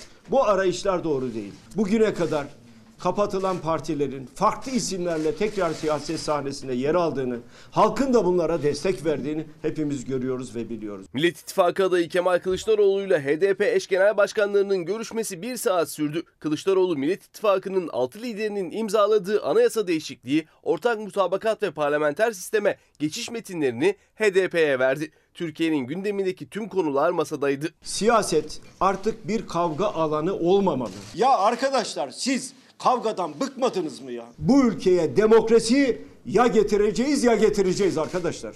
Bu işin ortası yok. Kavga yok. Özgürce tartışacağız. Türkiye'nin bütün sorunları burada geniş bir toplumsal mutabakatla çözülmelidir, çözülebilir. Konuşma metnin içinde Kürtçe bir cümle geçtiği zaman bilinmeyen dildir. Ya Allah aşkına, bu ülkenin insanların vicdanına sesleniyorum ya. TRT'nin TRT Kürdü diye bir kanalı var. Nasıl olur da buraya bilinmeyen bir dil diye yazıyorsunuz? Evet, resmi dilimiz Türkçe. Eyvallah. Kimsenin bir şey dediği yok zaten. Ama siz devlet olarak çifte standartı yapamazsınız. Bir iki gün içinde basına daha ayrıntılı bir açıklama yapacağız. HDP ilkeler konusunda mutabakat olursa Kılıçdaroğlu'nun adaylığının desteklenebileceğini açıklamıştı. Gözler şimdi Emek ve Demokrasi İttifakı'nın alacağı kararda. Kemal Kılıçdaroğlu'yla Memleket Partisi lideri Muharrem İnce'nin de görüşeceği bilgisi yansımıştı kulislere. Hem CHP'den hem Memleket Partisi'nden planlanan bir görüşme olmadığı bilgisi geldi. İki ismin görüşüp görüşmeyeceği henüz net değil. Efendim, şimdi konuğumuz yanımızda Ata İttifakı'nın Cumhurbaşkanı adayı Sayın Sinan Oğan. Günaydın. Günaydın. Hoş geldiniz. Hoş bulduk. Heyecanlı mısınız? Türkiye'nin en önemli görevine talibiz ve şu anda Türkiye'nin en önemli haber kanalında, televizyonunda yayındayız. Doğal olarak heyecanlıyız. İyi ki geldiniz. Hoş geldiniz. Hoş bulduk. Şimdi önemli bir göreve talibim dediniz. Bir yandan da tabii 100 bin imza. O süreci de anlatmanızı isteyeceğim bir takım halinde. Belki siz de bunun duyurusunu yapmak isteyeceksinizdir. Çok, çok iyi olur. Biz Sinan Oğan'ı tanıyoruz. Biz burada defalarca yayın da yaptık. Bir komşuluk hukukumuz da var Ankara'da. Evet. Ama şimdi Ata İttifakı'nın Cumhurbaşkanı adayı Sinan Oğan... belki de kendisini yeniden hatırlatmak isteyecektir. Tanımayanlar için bir kendisini ifade etmek isteyecektir. Kimdir Sinan Oğan? Sinan Oğan Iğdır'da çiftçi bir ailenin çocuğu, tarlada anası tarafından çapa yapılırken doğurmuş, tarlada büyümüş, inşaatlarda çalışmış, kendi imkanlarıyla okumuş ve Cumhuriyetimizin fırsat eşitliğini sunduğu bireylerin örneklerinden bir tanesidir. Bugün eğer Türkiye'de Iğdır'dan birisi, bir insan, bir çocuk oradan büyüyüp doğup gelip Cumhurbaşkanlığına aday olabiliyorsa, Cumhuriyetimizin ne kadar önemli olduğunu, tüm bireylere ne kadar eşit fırsatlar sunduğunun en önemli kanıtıdır. Evli, iki çocuk babası, bir kız, bir oğlan çocuğu babası, hayatının bir dönemini, yaklaşık 10 senesini Türk dünyasında geçirmiş, Azerbaycan başta olmak üzere. Yurt dışındaki üniversitelerde hocalık yapmış, TİKA temsilciliği yapmış, Türkiye'yi yurt dışında temsil etmiş, yüzlerce makale yazmış, kitaplar yazmış, strateji merkezlerinde çalışmış, bir strateji merkezi kurmuş. Marmara Üniversitesi'nde araştırma görevliliğiyle akademik kariyerine başlamış ve Türkiye'nin özellikle de dış politika ve ekonomi alanlarında ciddi çalışmaları olan diplomalı ekonomist bir Cumhurbaşkanı adayı olarak Türk milletinin karşısına gelmiş bir Cumhuriyet evladıyım. Neden vurgu yaptınız diplomalı ekonomiste? Çünkü ekonomimiz o kadar kötü bir halde ki ben ekonomistim diyen Sayın Cumhurbaşkanı'nın bu faiz sebep enflasyon sonuç gibi hiçbir ekonomi teorisinde yeri olmayan ve Türkiye'yi maalesef ki getirdiği noktaya baktığımızda içimizde o artan o şüpheleri dile getirmek istedim. Çünkü bununla ilgili bir tartışma var biliyorsunuz. Ekonomi kısmına geleceğiz. Vatandaşa, asgari ücretliye, emekliye siz gelmeden önce de yani eğer sizin de sorularınız varsa, bugün başlığımızda umudumuz var. Sizin sorularınız varsa Sayın Sinan Oğan'a lütfen iletin isteriz. Bir yandan da Ata İttifakı, bileşenleri hep yan yanasınız. YSK'ya birlikte gittiniz. Evet. Aslanlı Yolda birlikte yürüdünüz. Ata'nın huzuruna birlikte çıktınız. İsterseniz bileşenleri de bir hatırlatalım. Şimdi ondan önce şunu ifade edeyim. Buyurun. Aslında yani tamamen tesadüf, umudumuz var dediğiniz hashtag'iniz aslında Cumhurbaşkanı adayları içerisinde en çok Ata İttifakı'nın Cumhurbaşkanı adayına yakışıyor. Çünkü bir tarafta Sayın Erdoğan 20 senedir iktidarda ve artık hiçbir umut vaat etmiyor. Kendini tekrarlamış. Hatta kendini tekrarlamaktan bile uzak. Çünkü 10 sene önceki, 15 sene önceki politikalarından bile uzak bir Erdoğan var. Öte tarafta 69 yaşında. Öte taraftan Sayın Kılıçdaroğlu var. Sayın Kılıçdaroğlu'nun da hani Türk siyasetinde yani 10 seneden çok üzerinde Türk siyasetinde. Ve bugünkü günahların önemli bir kısmında ortağı, şu anlamda ortağı, muhalefet olarak gereken güçlü muhalefeti gösteremediler. Ve 20 senedir Türk milleti ezildi. AKP'nin bu yanlış politikaları karşısında ezildiğinde bizim muhalefet o konforlu muhalif alanda maalesef ki sadece salıdan salıya grup konuşmaları yapmakla gününü geçirdi. O sebeple Sayın Kılıçdaroğlu'nu da umudumuz var şeklinde tanımlayamayız. Bir tek genç, dinamik ve gelecek vaat eden, Türkiye'yi gelecek yüzyıla taşıyacak, Türk gençlerini temsil edecek, Türk kadınını dünya standartlarında bir demokrasiyle tanıştıracak aday Sinan Oğan'dır. O açıdan umudumuz var hashtag'ini bana göre yapmadınız ama o kadar da uyuyor ki tesadüf. Şimdi biz bu etiketi Sayın Bekir Ağırdır'la her pazartesi buluşuyoruz. Artık seçime de az bir süre kaldı. Evet. Gündem toparlaması yapıyoruz. Kendisi, ya ben kaç darbe gördüm, kaç kriz gördüm ve bu umudumu, geleceğe dair umudumu artık miras bırakmak istemiyorum dedi ve dün bu yayınımızda bulmuş olduğumuz bir etiket oldu. Şimdi Kılıçdaroğlu'na bir eleştiri yöneltiyorsunuz. Sorunuz adayla... yarım kaldı da ben tam isimleriyle bütün ittifakımızı ifade edeceğim. Şimdi Ata İttifakı kimlerden oluşuyor? Önce onu ifade edeyim. Ata İttifakı Zafer Partisi, Adalet Partisi, Türkiye İttifakı Partisi ve Ülkem Partisi'nin imzaladığı dört parçalı, dört siyasi partiyle bir araya gelmiş bir ittifak. Ama sadece bununla da ibaret değil. Fikirleri birbirinden ayrı aşağı yukarı uyuşan ama zaten yani herkesin şöyle bir baktığı bir ittifak zaten sağlıklı bir ittifak değil. Yani o fikri zenginliği yakalamamız lazım. Elbette nüans farklılıkları var. Hayata bakış açımızda. Bu durumda altılı masanın da yan yana gelişi iyi. O altılı masayla kıyaslarsanız hani biz çok daha uyumlu, çok daha hayata bakışı birbirine yakın olan ve bununla beraber Türkiye İttifakı Partisi içerisinde de siyasi partiler var ve dışarıdan da bizi destekleyen ittifak dışında ittifakta imzası olmayan ama bizi destekleyen siyasi partiler var. Onları da müsaade ederseniz okuyayım. Buyurun.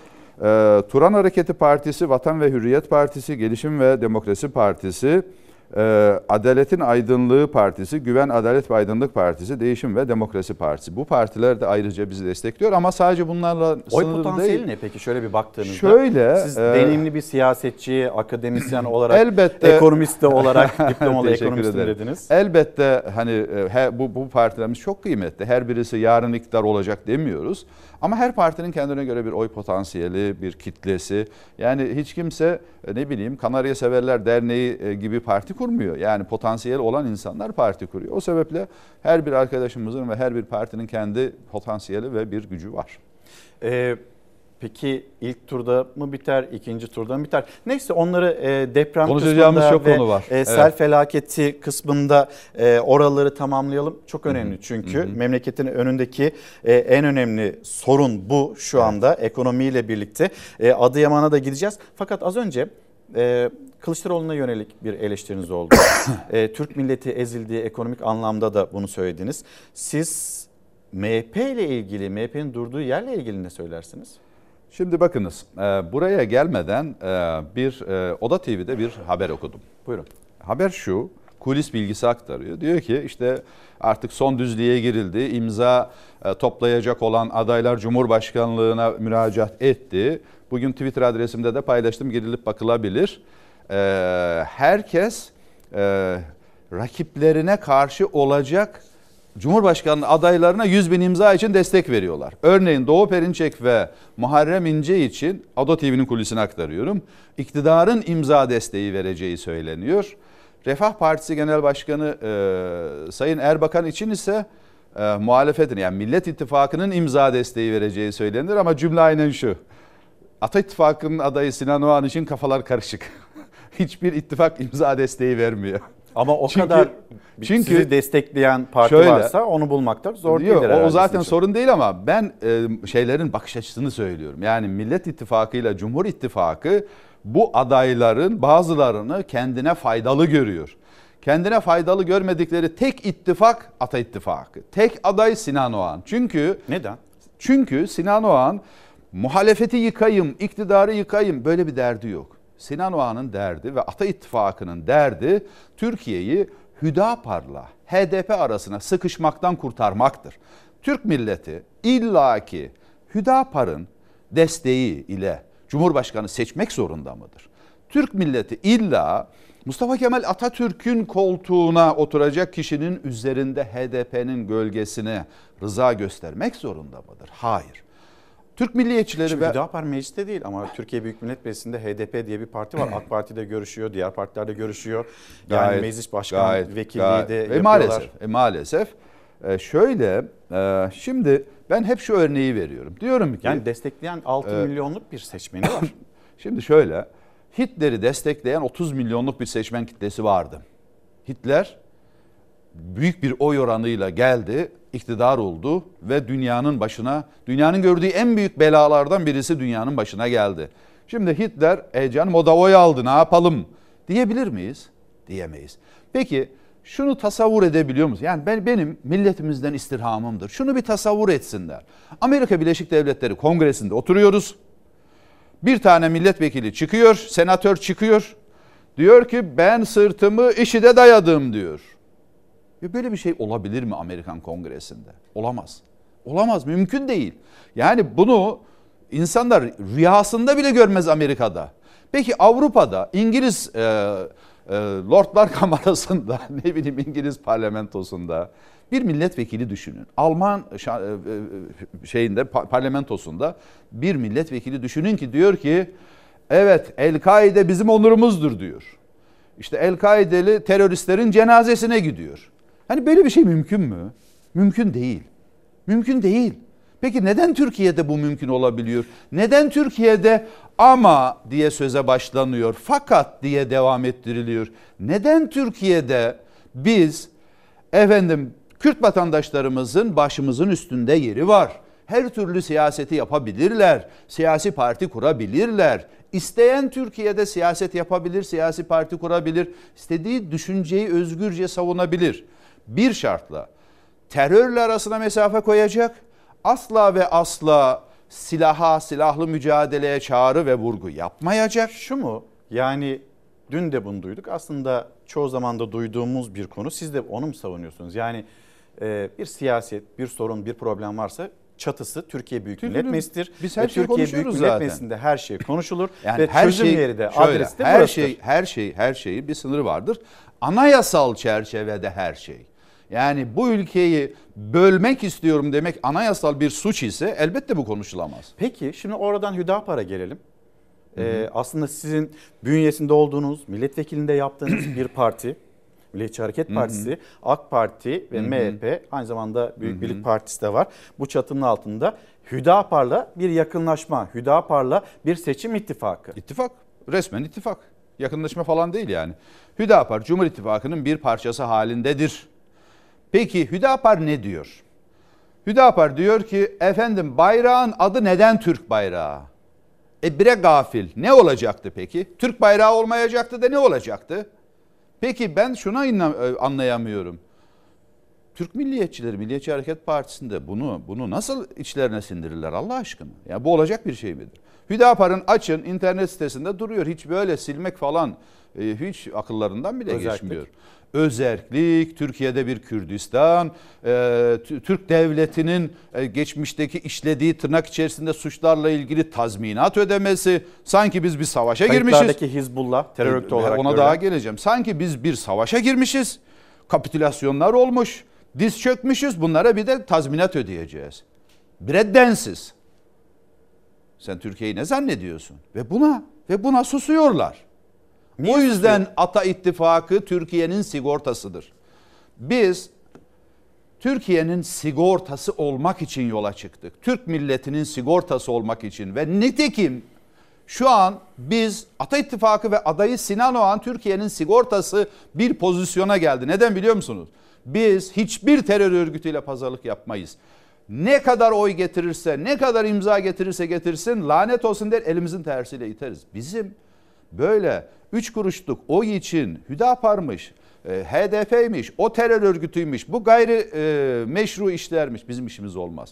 Biz Allah'ın izniyle 100.000 imzayı Türk milletinin, Türk milliyetçilerinin, demokrasiye inanan, bu ülkenin birliğine ve beraberliğine inanan insanların gayreti ve çabasıyla toplayacağız. Bizim ne Cumhur İttifakı'na ne Millet İttifakı'na da ihtiyacımız yok. İmzaya ihtiyacımız yok. O dediğim kolis bilgisindeki arkadaşlar gitsin, onlardan destek alsınlar. Peki şu anda kaç oldu imza? Biliyor musunuz bunu? Şu anda başlamadı. Ha, başlamadı, doğru. Yarından itibaren ve... Bunu açıklamak lazım. Tamam, onu birazdan açıklayın. O zaman şöyle tamamlayalım. Milliyetçi Hareket Partisi'ni siz çok iyi biliyorsunuz. Milliyetçi Hareket Partisi ve Milliyetçi Hareket Partililer sizi çok iyi biliyor. O zaman tüm bu söylediklerinizle ilgili MHP yönetiminin sessizliğine ne diyorsunuz? Şimdi şöyle, bizimle ilgili sessizliğine mi? Hayır, Hüdapar'la ilgili. Hüdapar'la ilgili sessizliği, ya bizimle ilgili pek sessizlik olduğunu söyleyemeyeceğim. Çünkü dün itibariyle aldığımız bilgilere göre İletişim Başkanlığı'na talimat gelmiş. Yakında size, ama size dişleri geçmeyeceği için söylememişlerdir. İmza süreci boyunca Sinan Oğan'ın televizyonlarda görünürlüğünü mümkün olduğu kadar bitirmek için talimat verilmiş. Sizinle ilgili? Bizimle ilgili. MHP'den size oy gelmesin, imza gelmesin diye. Çünkü bu arada, evet, iddia bu, bizim duyumumuz bu. Çünkü açık söyleyeyim, bazıları diyor ki efendim muhalefetin oyunu niye bölüyorsunuz? Ben de diyorum ki ya, hiç mi siyasetten anlamıyorsunuz? Efendim burada bir virgül koyun. Muhalefetin oyunu niye bölüyorsunuz diye geliyorsa eleştiriler. Onu da konuşacağız. Bir deprem bölgesine, tamam, sel bölgesine gidelim. Ama birlikte bu önemli, bunu konuşalım. Notlarım arasında var. Tamam. Elbette konuşacağız. Bu arada biz önümüzdeki günlerde de yayın yapacağız. Yayın yapmaya da devam edeceğiz. Öyle, öyle hani şunu görün, şunu görmeyin gibi bir anlayış yok. Dün ilginç bir şey oldu. Yeniden Refah Partisi hani ittifaka dahil olacak mı olmayacak mı, o açıklama takip edilirken olmayacağını açıklayınca devletin televizyonu TRT yayını kesti. O da aklımızdayken paylaşılmış olsun. Şimdi hemen Adıyaman'a gideceğiz. Ali Onur Tosun bizleri bekliyor Adıyaman'da.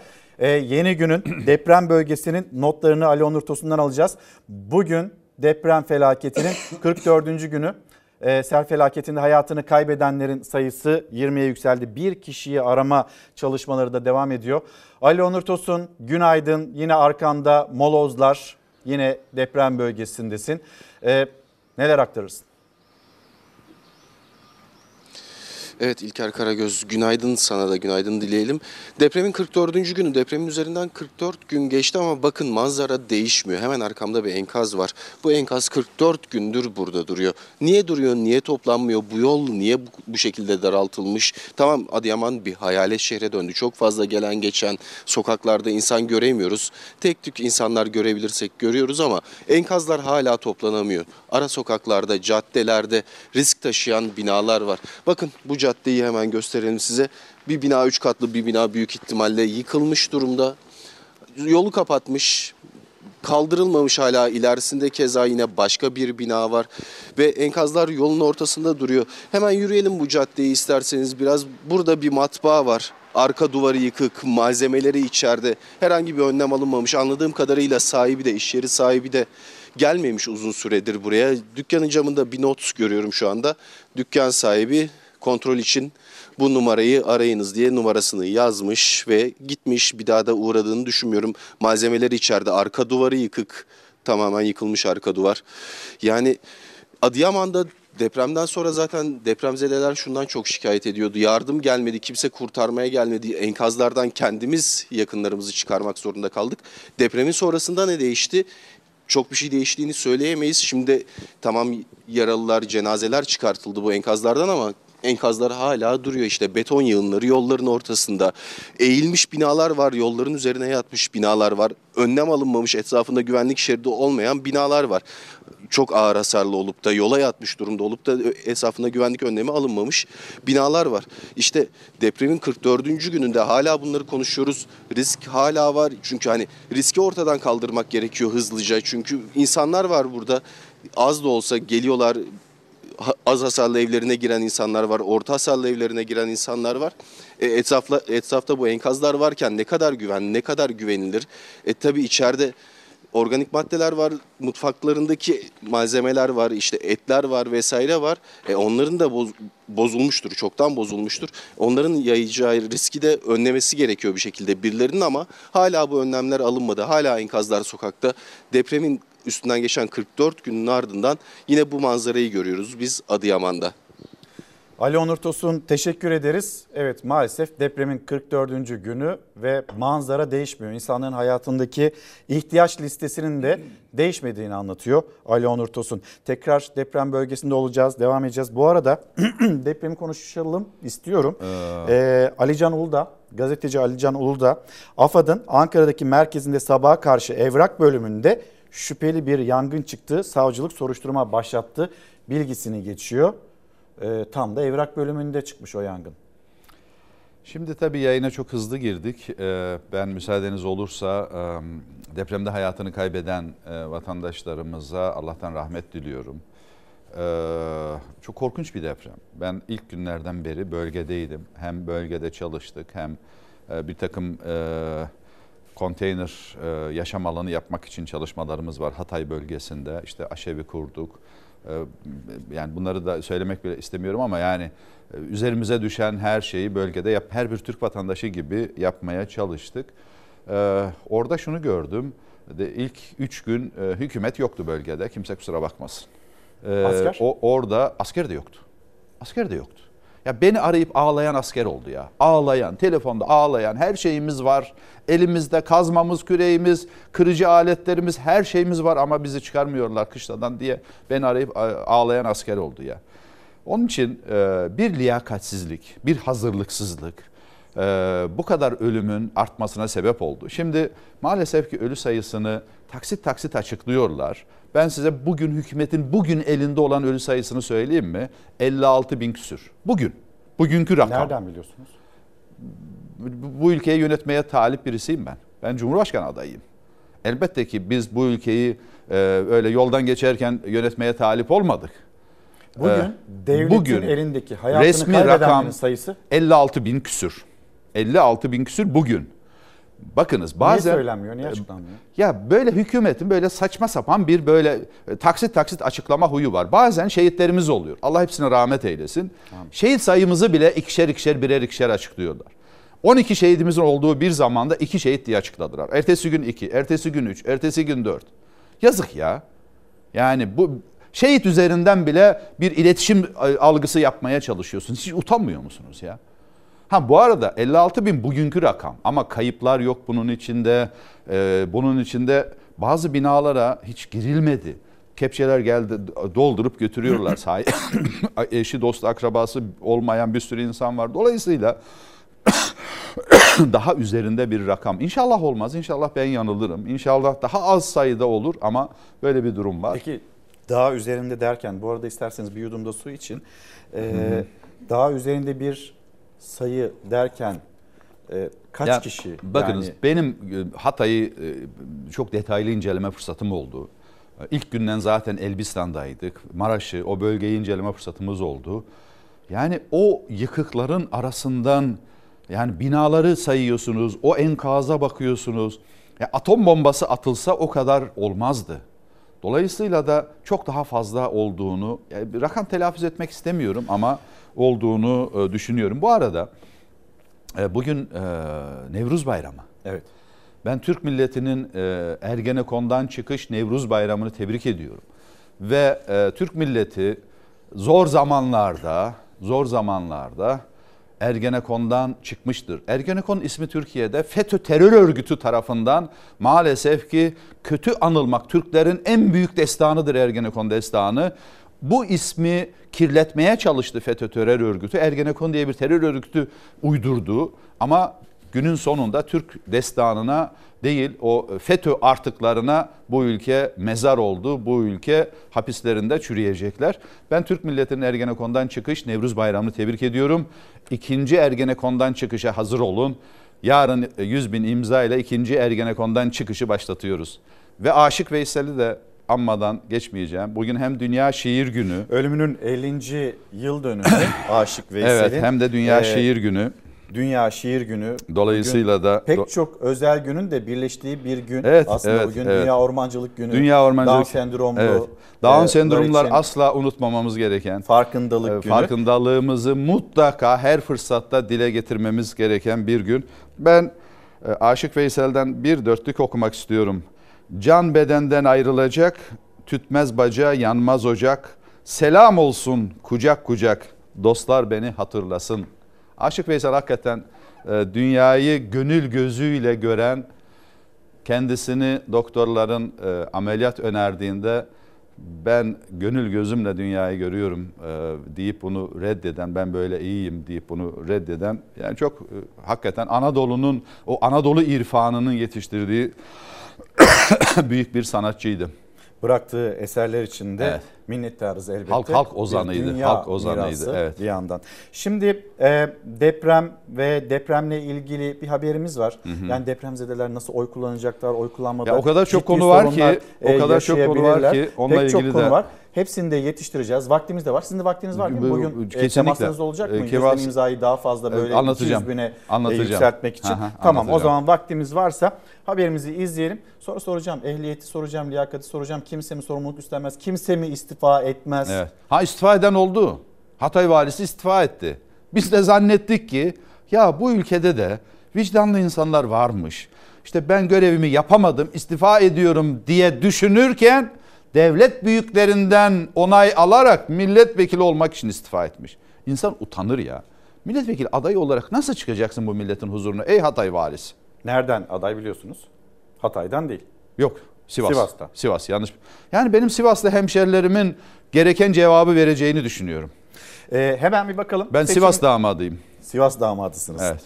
Tam bir böyle Türkiye mozaiği evet, bir yer. Yozgat ve Sivas damadıyım. Hani kayınpeder Yozgat, kayınpeder Yozgat, kayınvalide Sivas'tan. Şimdi haberimizi izleyelim, devam edelim. Bizim normalde 6000 seçmenimiz vardı.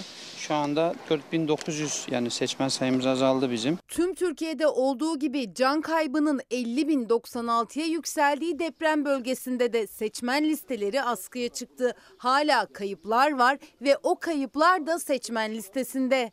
Biz DNA testi verdik. Hı. DNA testiyle uyuşan bir DNA testi çıkmadı. Ya benim babam halen enkaz altında. Bak Şefik Coşkun adı burada ama daha enkaz yani daha bulunmadı.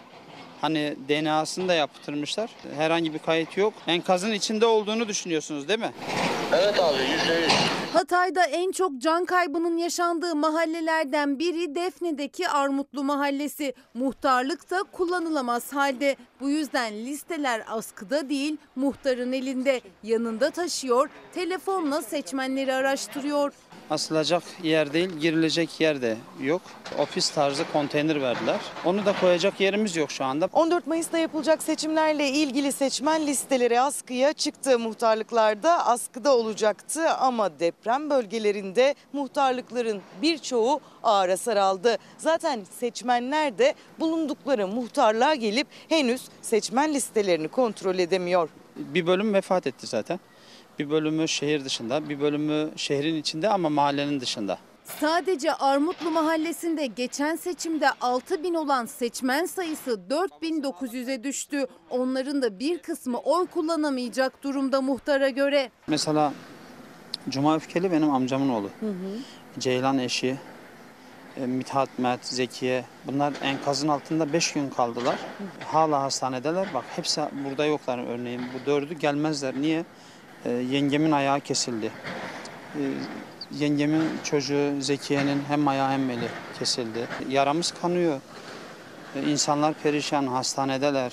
Komşu mahalle yine Defne ilçesindeki Akdeniz Mahallesi. Muhtarlığı ayakta, seçmen listeleri askıda ama gelip giden yok. Vatandaşımız yok ki baksın. Yani vatandaşımızın da bu koşullarda geleceği de malum. Yani nasıl gelecek? Sağlık koşulları, hijyen koşulları mevcut değil.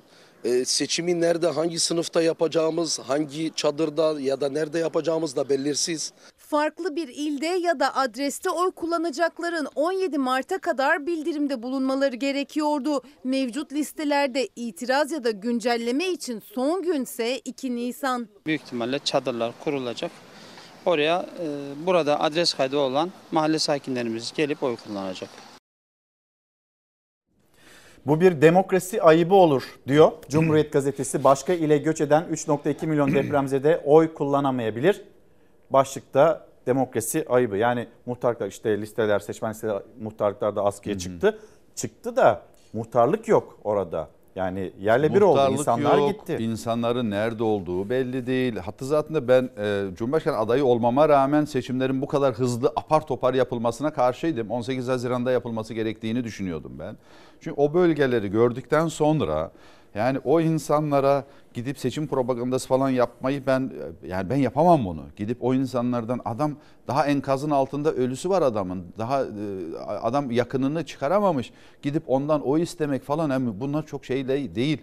Yani çok etik de değil. Onun için Ayrıca da YSK Başkanı'yla dün Cumhurbaşkanı adaylığı başvurusunu yaparken konuştuk. Biz yetiştireceğiz diyor ama öncesinde bana çok sayıda şikayet geldi. Şikayet şu: bizden diyor doğalgaz faturası istiyorlar. Nereden bulayım sana doğalgaz faturasını diyor. Adam çadırda yaşıyor, gidip şey yapacak. Ne bileyim ben, bir yakınının yanına yerleşmiş. İşte seçmen kütüğünü değiştirmek için doğalgaz faturası, yok telefon faturası, bir sürü abuk subuk şeyler istiyorlardı. Dün YSK Başkanı dedi ki hayır, biz onların hiçbirisini istemeyeceğiz. Sadece bir kimlikle depremzedelerin gidip müracaat etmesi 2 Nisan'a kadar mümkün dedi. Ben buradan çağrıda bulunuyorum. Herkes gitsin 2 Nisan'a kadar. Özellikle depremzedelerimiz adreslerini uygun şekilde yeniden tanzim etsinler. Bu çok önemli. YSK Başkanı ile konuştunuz. Bizzat, evet, bizzat. Siz bu konuyu YSK Başkanı'na da anlattınız. Tabii, çünkü bana çok sayıda şikayet geldi. Yani biz gidip adresimizi değiştirmek istiyoruz. Biz depremzedeyiz diyoruz. Bize diyorlar ki git doğalgaz faturası getir. Yok onu getir, yok bunu getir. Nereden bulayım diyor sana doğalgaz faturasını. YSK Başkanı bizzat dedi ki 2 Nisan'a kadar, artık yetki dedi dün itibariyle bize geçti. 2 Nisan'a kadar herkes gidip sadece kimlik kartıyla depremzede olduğunu orada gösterip değiştirebilir dedi. Peki gelelim ehliyete ve liyakate, sonra istifa edilmiyor oluşuna. Hatay Belediye Başkanı da, bakın kusura bakmayın, Hatay Büyükşehir Belediye Başkanı da bu işin, bu günahın bir parçası. Yani burada bir tek iktidar, bilmem iktidarın valisi sorumlu değil. Kim sorumluysa, babamın oğlu bile olsa gözünün yaşına bakmayacağım.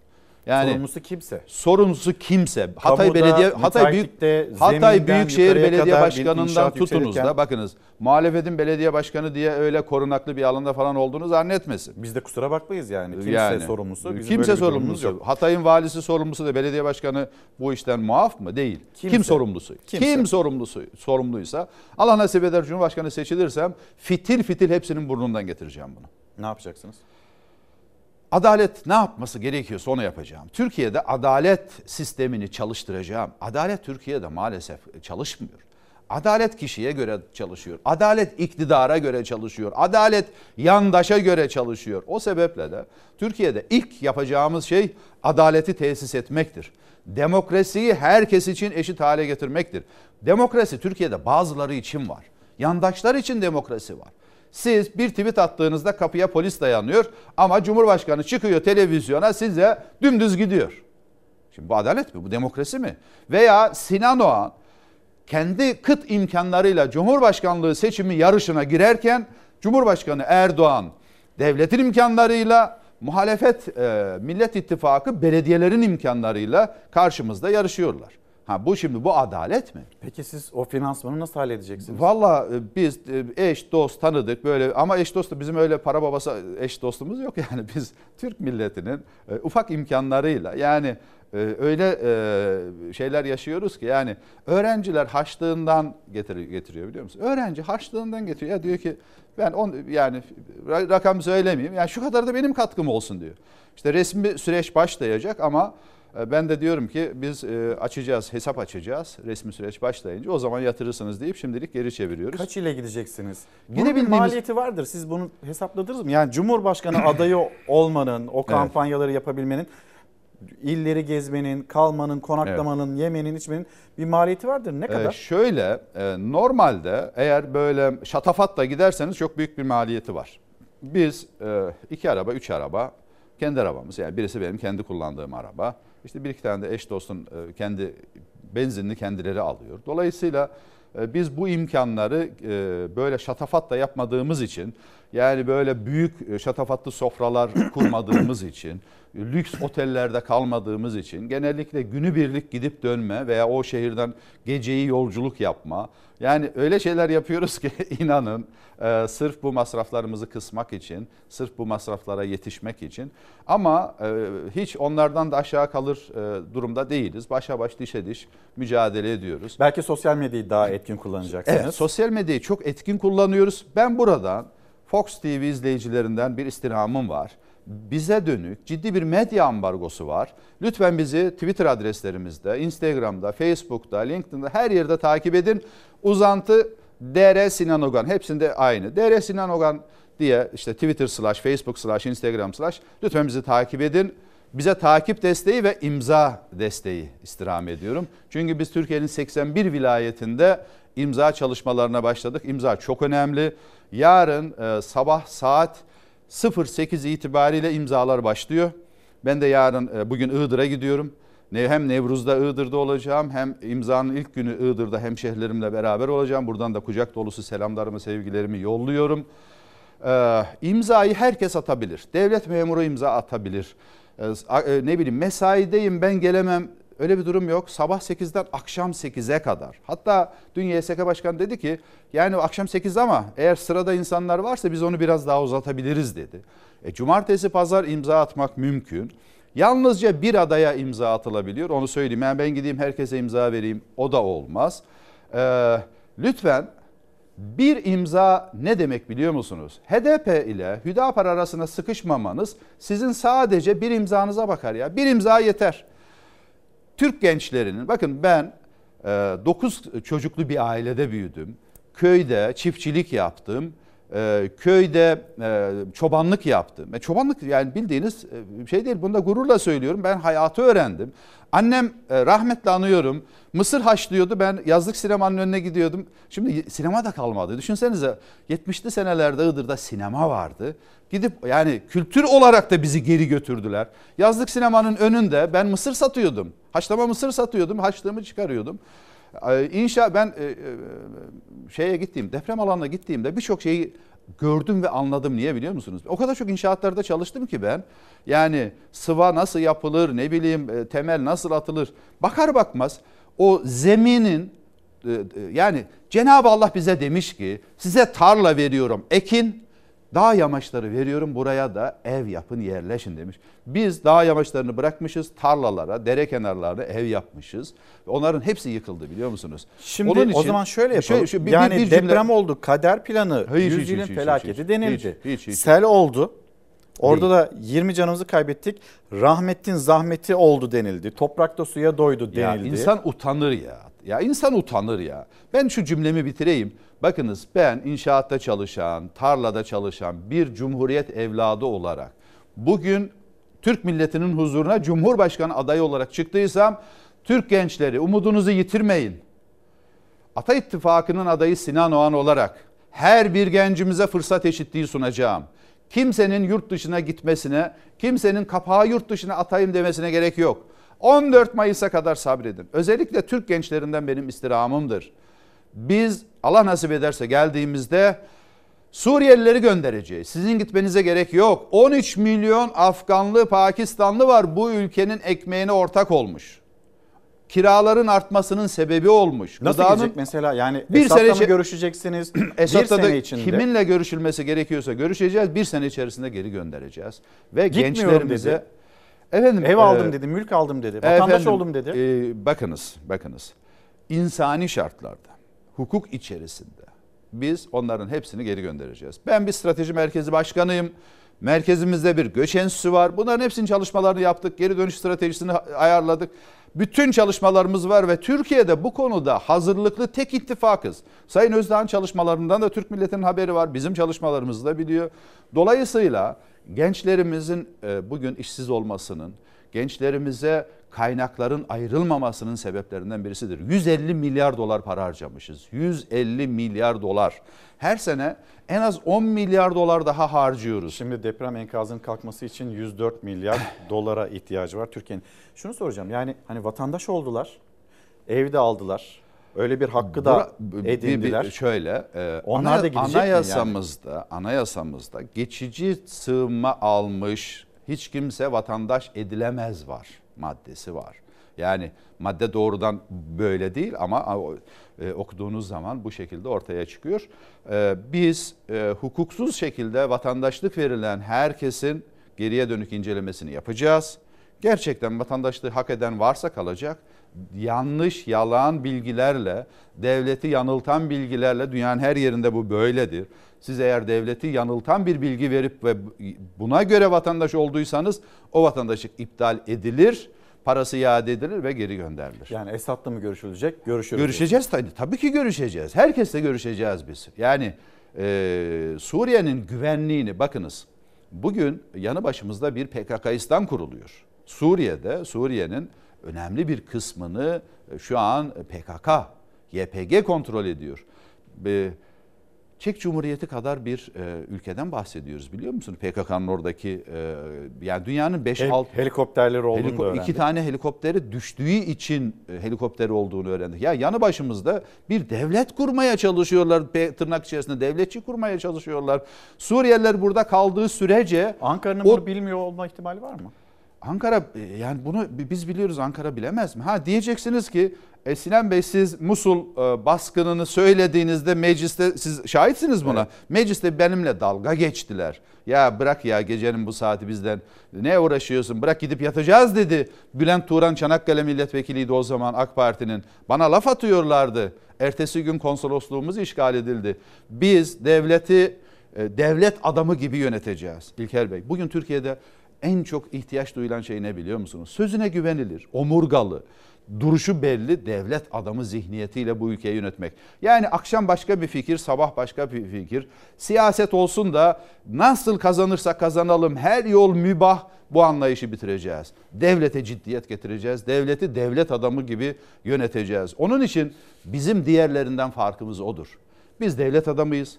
Biz bu ülkenin meselelerine vakıfız. Yıllardır bu konularda çalışıyoruz. Bakınız, Amerika'da, Avrupa'da düşünce kuruluşları ikliminde yetişen kadrolar devleti yönetiyor. Bizde ise devleti yönetenleri görüyorsunuz. Görüyorsunuz. Devlet adamı falan hak getire yani. O zaman tekrar gelelim o konuya. Yani liyakat, ehliyete gelelim, liyakata gelelim, yapılan bu açıklamalara gelelim, rahmetin zahmetine gelelim, can kaybettik ama toprakta suya doydu. Hani o kısma gelelim, istifa etmeyen Kızılay Başkanı'na gelelim. Sizdeki yorumu nedir bunun? Yüzsüzlük. Yüzsüzlük, yani yandaş ise hiçbir suça şey değil. Yani her suçtan muaf, yandaş ise istifa etmesine. Yani istifa etmek Avrupa'da, dünyada bir onur şeref meselesiyken bunlar da zayıflık göstergesi olarak algılanıyor. Yahu kardeşim, beceremiyorsan istifa edeceksin. Yapamıyorsan istifa edeceksin, özür dileyeceksin. Hiç mi sizde vicdan yok ya? Şimdi depreme müdahale biriminin başına, bakınız imamların başımın üstünde yeri var. İmam imamlığını yapacak. Depreme müdahale biriminin başına siz bir imamı getirmişsiniz. Arkadaş ya, olur mu bu ya? Olur mu bu ya? Hiçbir deprem eğitimi yok, hiçbir depremle ilgili faaliyeti yok. Mühendislik eğitimi, hiçbir şey yok. Niye? Yandaş diye. Goygoycuların lafıyla da hareket etmem dedik. Hiç kimse kusura bakmasın. Bakınız, Türkiye'de adalet yok. Sinan Ateş'in cinayeti hala açılmadı. Daha tetikçiyi işte biliyoruz ama azmettiren daha ortaya çıkmadı. Hesabını soracağız. Fırat Çakıroğlu'nun hesabı daha tam olarak görülmedi. Türkiye'de birçok siyasi cinayetlerin daha üstü açılmadı. Bunların hepsinin hesabını görmek için geliyoruz biz. Bununla beraber bakınız, biraz önceki yarım kaldı. Bize diyorlar ki efendim, muhalefetin eline ilk defa bir şans geçti ve siz aday olursanız bunu bölersiniz. Bu konuyu açıklamam lazım. Tamam, o zaman reklamlara gidelim. Reklamların ardından bunu anlatın. İzleyicilerimizden de bu soru bolca geliyor. Bir mola verelim. Dönüşte ekonomiyi de konuşalım. Acaba Sinan Oğan, Ata İttifakı muhalefetin oylarını bölecek mi, bölmeyecek mi? Reklamların ardından. Efendim bir kez daha günaydın. Ata İttifakı'nın Cumhurbaşkanı adayı Sinan Oğan şu anda Çalar Saat'te, sohbetimize de devam edeceğiz. Bir kez daha günaydın, hoş geldiniz diyeyim. Hoş. Dün YSK'nın önü inanılmaz hareketliydi ve Cumhurbaşkanı adayları, onlar gittiler, dilekçelerini verdiler. Memleket Partisi Genel Başkanı Muharrem İnce, Vatan Partisi Genel Başkanı Doğu Perinçek, Yeniden Refah Partisi Genel Başkanı Fatih Erbakan adaylık başvurularını yaptı. Ata İttifakı'nın Cumhurbaşkanı adayı Sinan Oğan'la birlikte bir de milletvekili aday adaylığı için başvuru yapanlar var ama ne ihtişamla, ne gösterişli o başvurular. Bir izleyelim, devam edeceğiz.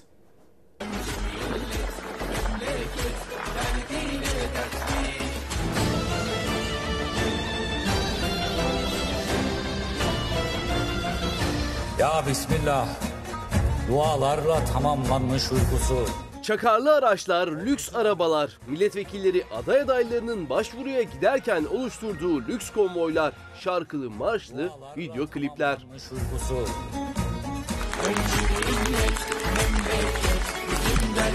Milletvekilliği aday adaylığı için partilere başvurular başlayınca bazı aday adayları işi şova dönüştürmeye karar verdi. Başvuruya lüks araçlarla, çakarlı arabalarla, uzun konvoylarla gittiler.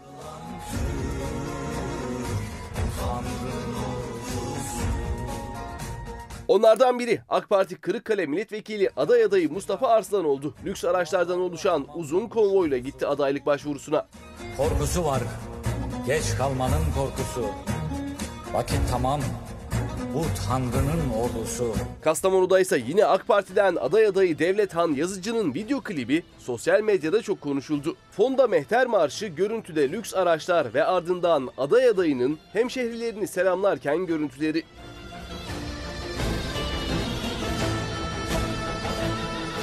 Elazığ'da ise AK Parti'den milletvekili aday adayı olan Hüseyin Karaboğa'nın başvuru paylaşımı dikkat çekti. Meşaleler, çakarlı araçlarla ilerledi Karaboğa'nın konvoyu. Milletvekili aday adaylarının bu paylaşımları çokça konuşuldu. Özellikle de sosyal medyada. Efendim şimdi size de sordum. Biz böyle ihtişamlı kampanya süreci yürütemeyiz dediniz. Ama bir yandan da aday adaylıklarının nasıl olduğunu kliplerde böyle çekilmiş. Ne dersiniz? Ya, ben Cumhurbaşkanı adayıyım. Hem de birçok siyasi partinin bir araya gelerek oluşturdukları bir ittifakın Cumhurbaşkanı adayıyım. Valla biz bir arabayla gittik Cumhurbaşkanı müracaatına. Yani böyle şatafat, böyle lüks. Yazık ya, yazık yazık. Yani deprem bir tarafta. Ramazan ayı rahmet ayıdır. Ramazan ayındayız. Ya azıcık bir şatafattan bir uzak durun Allah aşkına ya. Sizin kampanyanız, onu da söyleyin. Yani 2 milyon mu, 3 milyon mu, 5 milyon mu, ne kadarı bulur? Ne kadarı bulur doğrusunu isterseniz bilemiyorum ama bizim daha makul miktarlarla gidiyoruz. Çünkü bizim kampanyanın tabanda çok ciddi bir gönüllü neferleri var. Yani Sinan Oğan gönüllüleri var, Zafer Partisi'nin teşkilatları var, Adalet Partisi'nin teşkilatları var, Türkiye İttifakı Partisi'nin teşkilatları var, Ülkem Partisi'nin, Vatan ve Hürriyet Partisi'nin, Turan Partisi'nin yani ve diğer biraz önce saydığım partilerin taban teşkilatları ciddi çalışıyor. O sebeple de biz makul oranda mümkün olduğu kadar makul rakamlarla bu işi tamamlayacağız diye düşünüyorum. Bakınız Türkiye'nin... Borç harçla... Biraz... Ama uzmanlar da uyarıyor, siz de ekonomistsiniz yani bu dönemde de borca girmeyin deniliyor. Ya şöyle, bizim memleket borcu ya, vatan borcu. Onun için yani beni tanıyan tanır, ben mütevazi bir insanım. Hiçbir zaman lüksle, şatafatla bir işim olmadı. Ben hep tarlada büyüdüm. Hala tarlaya gitmekten büyük bir keyif alan bir insanım. Hep mütevazi yemekler yedik. Mütevazi kahvaltılar yaptık. Öyle bizim lüksle, şatafatla işimiz olmaz. Hele hele böyle bir Ramazan ayında. Şimdi ben bir şeyi ifade etmek istiyorum. Oyları bölecek misiniz? Heh, şimdi siz kimden oy alacaksınız? Bakınız. Yarış ikinci turda mı bitecek? İlk turda mı bitecek? Denkleminiz nedir? Ben Türk milliyetçilerinden oy alacağım, Atatürkçülerden oy alacağım, HDP ile Hüdapar arasında sıkıştırılmak istenmeyenlerden oy alacağım. En çok da Kürt vatandaşlarımızdan oy alacağım. Ben o bölgenin insanıyım. Kürt vatandaşlarımızla Iğdır'da biz aynı sofrada yemek yemişiz. Aynı coğrafyada yaşamışız, aynı havayı teneffüs etmişiz, sınıf arkadaşı olmuşuz, akraba olmuşuz. Dolayısıyla... Iğdır'da da, Diyarbakır'da da, Hakkari'de de her yerde olacağız ve oylarına da talip olacağız. Kürt vatandaşlarımızı PKK ve HDP zihniyetinden kurtaracağız. Aynı zamanda... Ya şöyle mi? Yani HDP'ye oy veren Kürt vatandaşlarının da oyuna talip tabii mi diyorsunuz? Ki. Yani HDP, bakınız bu %10'luk kitle var ya, yani Türkiye'de bir, çok kısa şunu izah edeyim. Türkiye siyasetinde, siyasi yelpazeyi 4'e bölecek olursak, %10'luk kitleyi HDP oluşturuyor. HDP tavan olarak PKK ile arasına mesafe koyamıyor. Ama taban vatansever, bu ülkenin evlatları. Ve maalesef ki şimdiye kadar onlara bu fırsat eşitliği ve farklı kapılar açılmamış. AKP almış kullanmış, öteki almış kullanmış. Bir Türk milliyetçisi anlar ancak bu ülkenin renklerinin, zenginliğinin faydasını. Yeri gelmişken söyleyeyim, ondan sonra bu yelpazeye değineyim. Mesela zannediliyor ki Türk milliyetçilerinin çevre politikası yok. Zannediliyor ki Irmağının akışına ölürüm Türkiye şarkısını dinlerken hepimizin tüyleri diken diken oluyor. Ama Türk milliyetçileri o ırmaklar talan edilirken sessiz kalmayacak. İnsan hakları sadece sol jargonun işi olamaz. İnsan hakları ve demokrasi en öncelikli meselemiz olacak Türk milliyetçileri olarak. Çünkü biz bu insanın, bu ülkenin çakıl taşını, insanını, her şeyini seviyoruz. Bu durumda kabineniz tabii ki hazır mı? Kabinemiz İsimler, hazır. Çevre Bakanı, Şehircilik, İklimlendirme Bakanı kim olacağı belli mi size? Elbette. Biz Afet Bakanlığı kuracağız mesela. Ben mecliste önerge verdim, Afet Bakanlığı için reddedildi. Bugün bu beceriksizliğin, liyakatsizliğin temelinde organizasyon olarak AK Parti hükümetlerinin bu işi doğru organize etmemesi yatıyor. 2014 tarihinde Sinan Oğan Afet Bakanlığı kurulsun diye önerge vermiş, uyarmış. Azıcık dinleseler diye, azıcık... Bakınız, biliyorum vakit hızlı ilerliyor. Evet, konudan konuya da geçiyoruz. Çok da anlatacağımız konu var. Televizyonlar maalesef ki çok fazla yer vermediği için... Yine sıklıkla buluşuyoruz. Orada siz Allah razı olsun yer verdiniz bir defa. Şimdi yine verdiniz. Bakınız, Türkiye'de HDP'nin %10'luk bir kitlesi var. Geriye kalıyor %90. Şimdi kimden oy alacağız meselesini açıklıyorum. Siyasal İslamcıların ve... muhafazakarların oy oranı ortalama %30'a tekabül ediyor. Adayları kim? Recep Tayyip Erdoğan. Sol, sosyal demokrat, rigid sol, bunların oy oranı yaklaşık ortalama %30'a tekabül ediyor.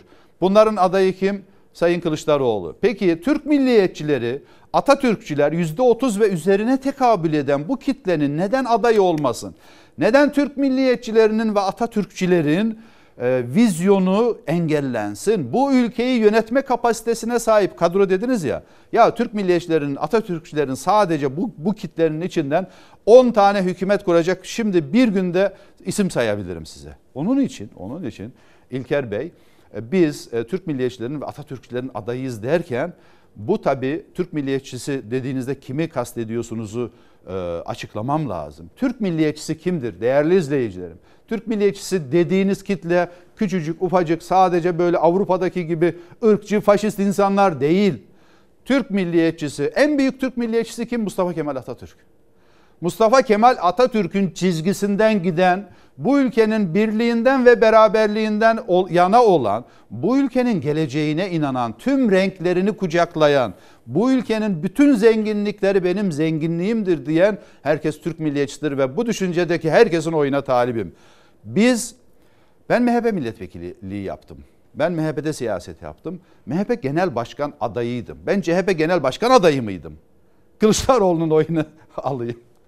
CHP içerisindeki Türk milliyetçilerinin, ulusalcıların, vatanperverlerin oy verirlerse bundan mutlu olurum. Ama siz öncelikle? Ben Türk milliyetçilerinin oyuna talibim. Bunun hesabını varsınlar, insanlar yapsınlar. Yani MHP'den oy bekliyorsunuz. MHP'lilerden MHP oy tabanından da oy bekliyorum. İyi Parti tabanından da oy bekliyorum. Ancak siyasetin azıcık bir matematiğini hesaplayan, bu dediğimde ne anlıyorsa onu anlasın. Yani siz aslında Cumhur İttifakı'ndan ve MHP'den oy geçişi olacağını düşünüyorsunuz. En çok Cumhur İttifakı'ndan ve MHP'den oy geçişi olacak, tabii ki olacak. Ama bununla beraber Millet İttifakı'nda olacak. Bir de şunu söyleyeyim. Şunun farkına varın lütfen. Sinan Ateş cinayetinden sonra özellikle birçok Türk milliyetçisi dışarıda kaldı. Siyasette nefret etti. Ve şu an oy verme kapasitesi %10'lara ulaşacak bir Türk milliyetçisi, Atatürkçü kitle ne Millet İttifakı'ndadır ne Cumhur İttifakı'ndadır. Bu kime yarar? Bunun bir hesabını yapın. Sandığa gitmeyen kitle kime yarar? En çok Sinan Oğan'ın kitlesi sandığa gitmeyen kitleden oluşuyor ve Sinan Oğan onları ancak sandığa götürebilir. Bundan mutlu olun ya. Demokrasiyi zenginleştireceğiz. Bundan mutlu olun. Biraz hızlanalım mı? Sizi destekleyen liderler Cumhurbaşkanı yardımcısı mı olacak? Nasıl bir görev üstlenecek? Biz ilk Cumhurbaşkanı yardımcımızı açıkladık. Sayın Sevda Özbek. Kadın bir Cumhurbaşkanı yardımcısı adayı açıkladık. Bununla beraber Sayın Özdağ geleceğim. Bununla beraber engelliler meselesini ben çok önemsiyorum.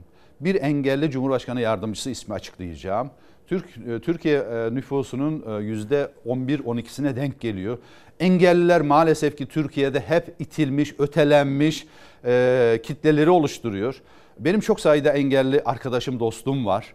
Antalya'da Fatih var, İstanbul'da Selim var. Buradan bütün kucak dolusu selam ve sevgilerimi yolluyorum. Ve söz veriyorum.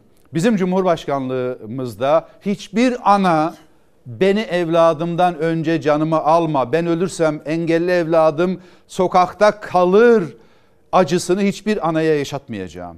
Devlet var diyeceğiz. Devlet o vatandaşına, engelli vatandaşına sahip çıkacak diyeceğiz. O yüzden de biz Cumhurbaşkanı, bir tane genç bir Cumhurbaşkanı yardımcısı açıklayacağız. Genç, donanımlı, dünyayı bilen. Bakınız Sinan Oğan'ın... O zaman liderler de şöyle... Kabinede mi görev alacaklar? Biz Cumhurbaşkanlığı olduğumuz takdirde siyasi parti liderlerimizin öncelikle meclise girmesini istiyoruz. Milletvekili adayı olacaklar.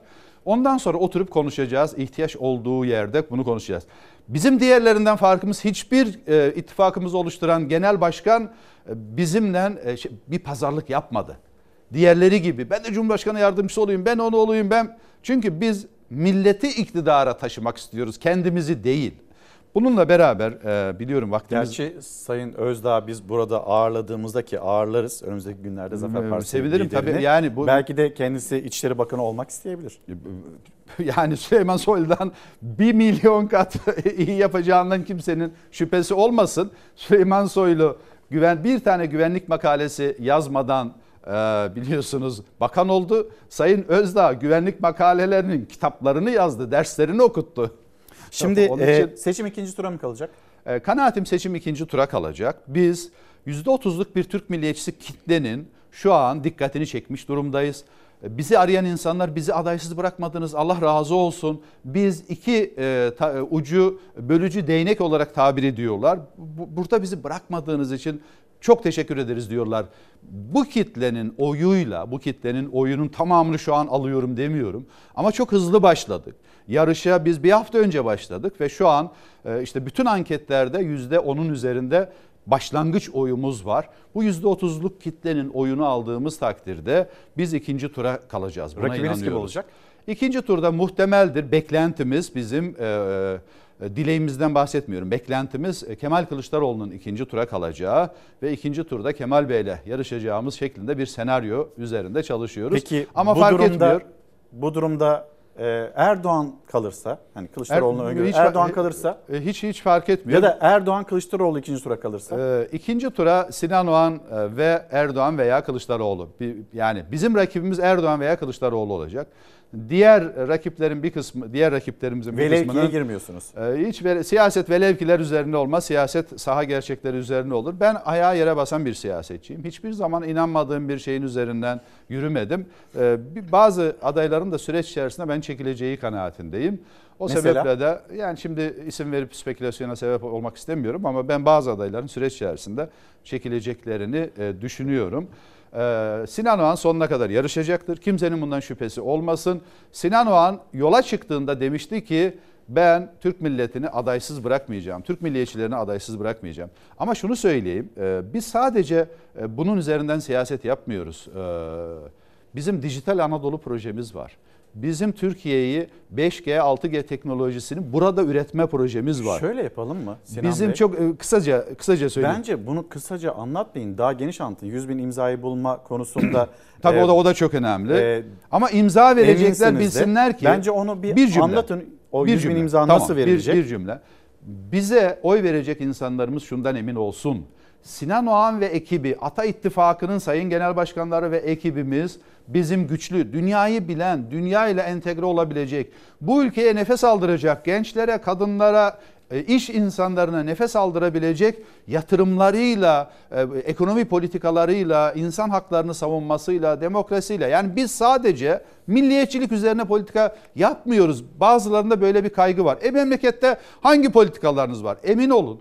En hazırlıklı kadro bizim kadromuzdur ama bunun için önce 100.000 imzaya ihtiyacımız var ve bu 100.000 imzayı biz birinci gün tamamlamak istiyoruz. Lütfen yarın sabah saat 8 itibariyle tüm Türk milletinin değerli evlatları en yakın ilçe seçim kuruluna, tabii kayıtlı olduğunuz her ilçe seçim kurulunda imza veremiyorsunuz. Kayıtlı olduğunuz ilçe seçim kurullarına bir kimlikle beraber gidip matbu bir evraka bir imza atıyorsunuz. Paralı değil, noterden değil, E-Devlet'ten maalesef böyle bir imkan hazırlamadılar.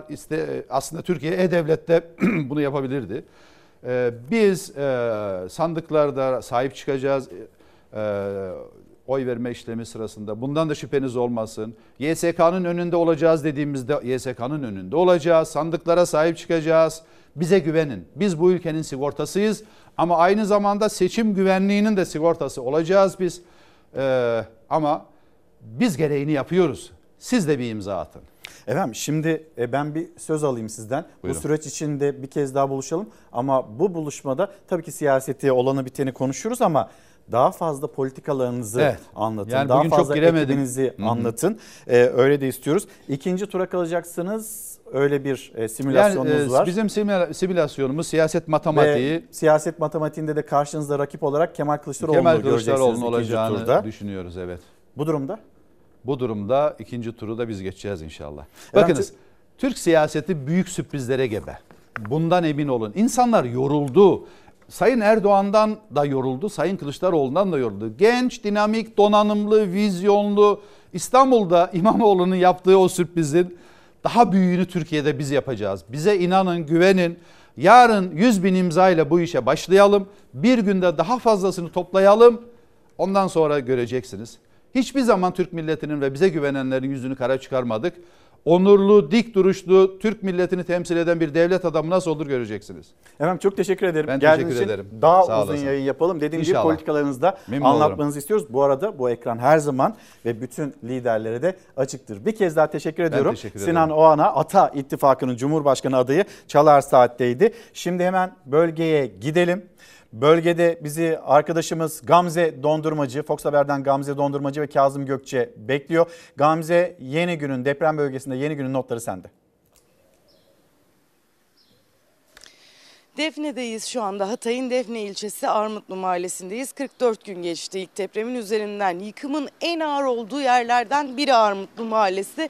Bu mahallede enkazlar hala sağlı sollu bir şekilde duruyor diyebiliriz. Sadece bu ana cadde üzerindeki yollar ulaşımın biraz daha sağlanabilmesi için açıldı. Ama ara sokaklarda, tabloda, durumda ilk günkü gibi değişmedi. Hemen bir başka ara sokağa gidip size hızlıca göstermek istiyorum.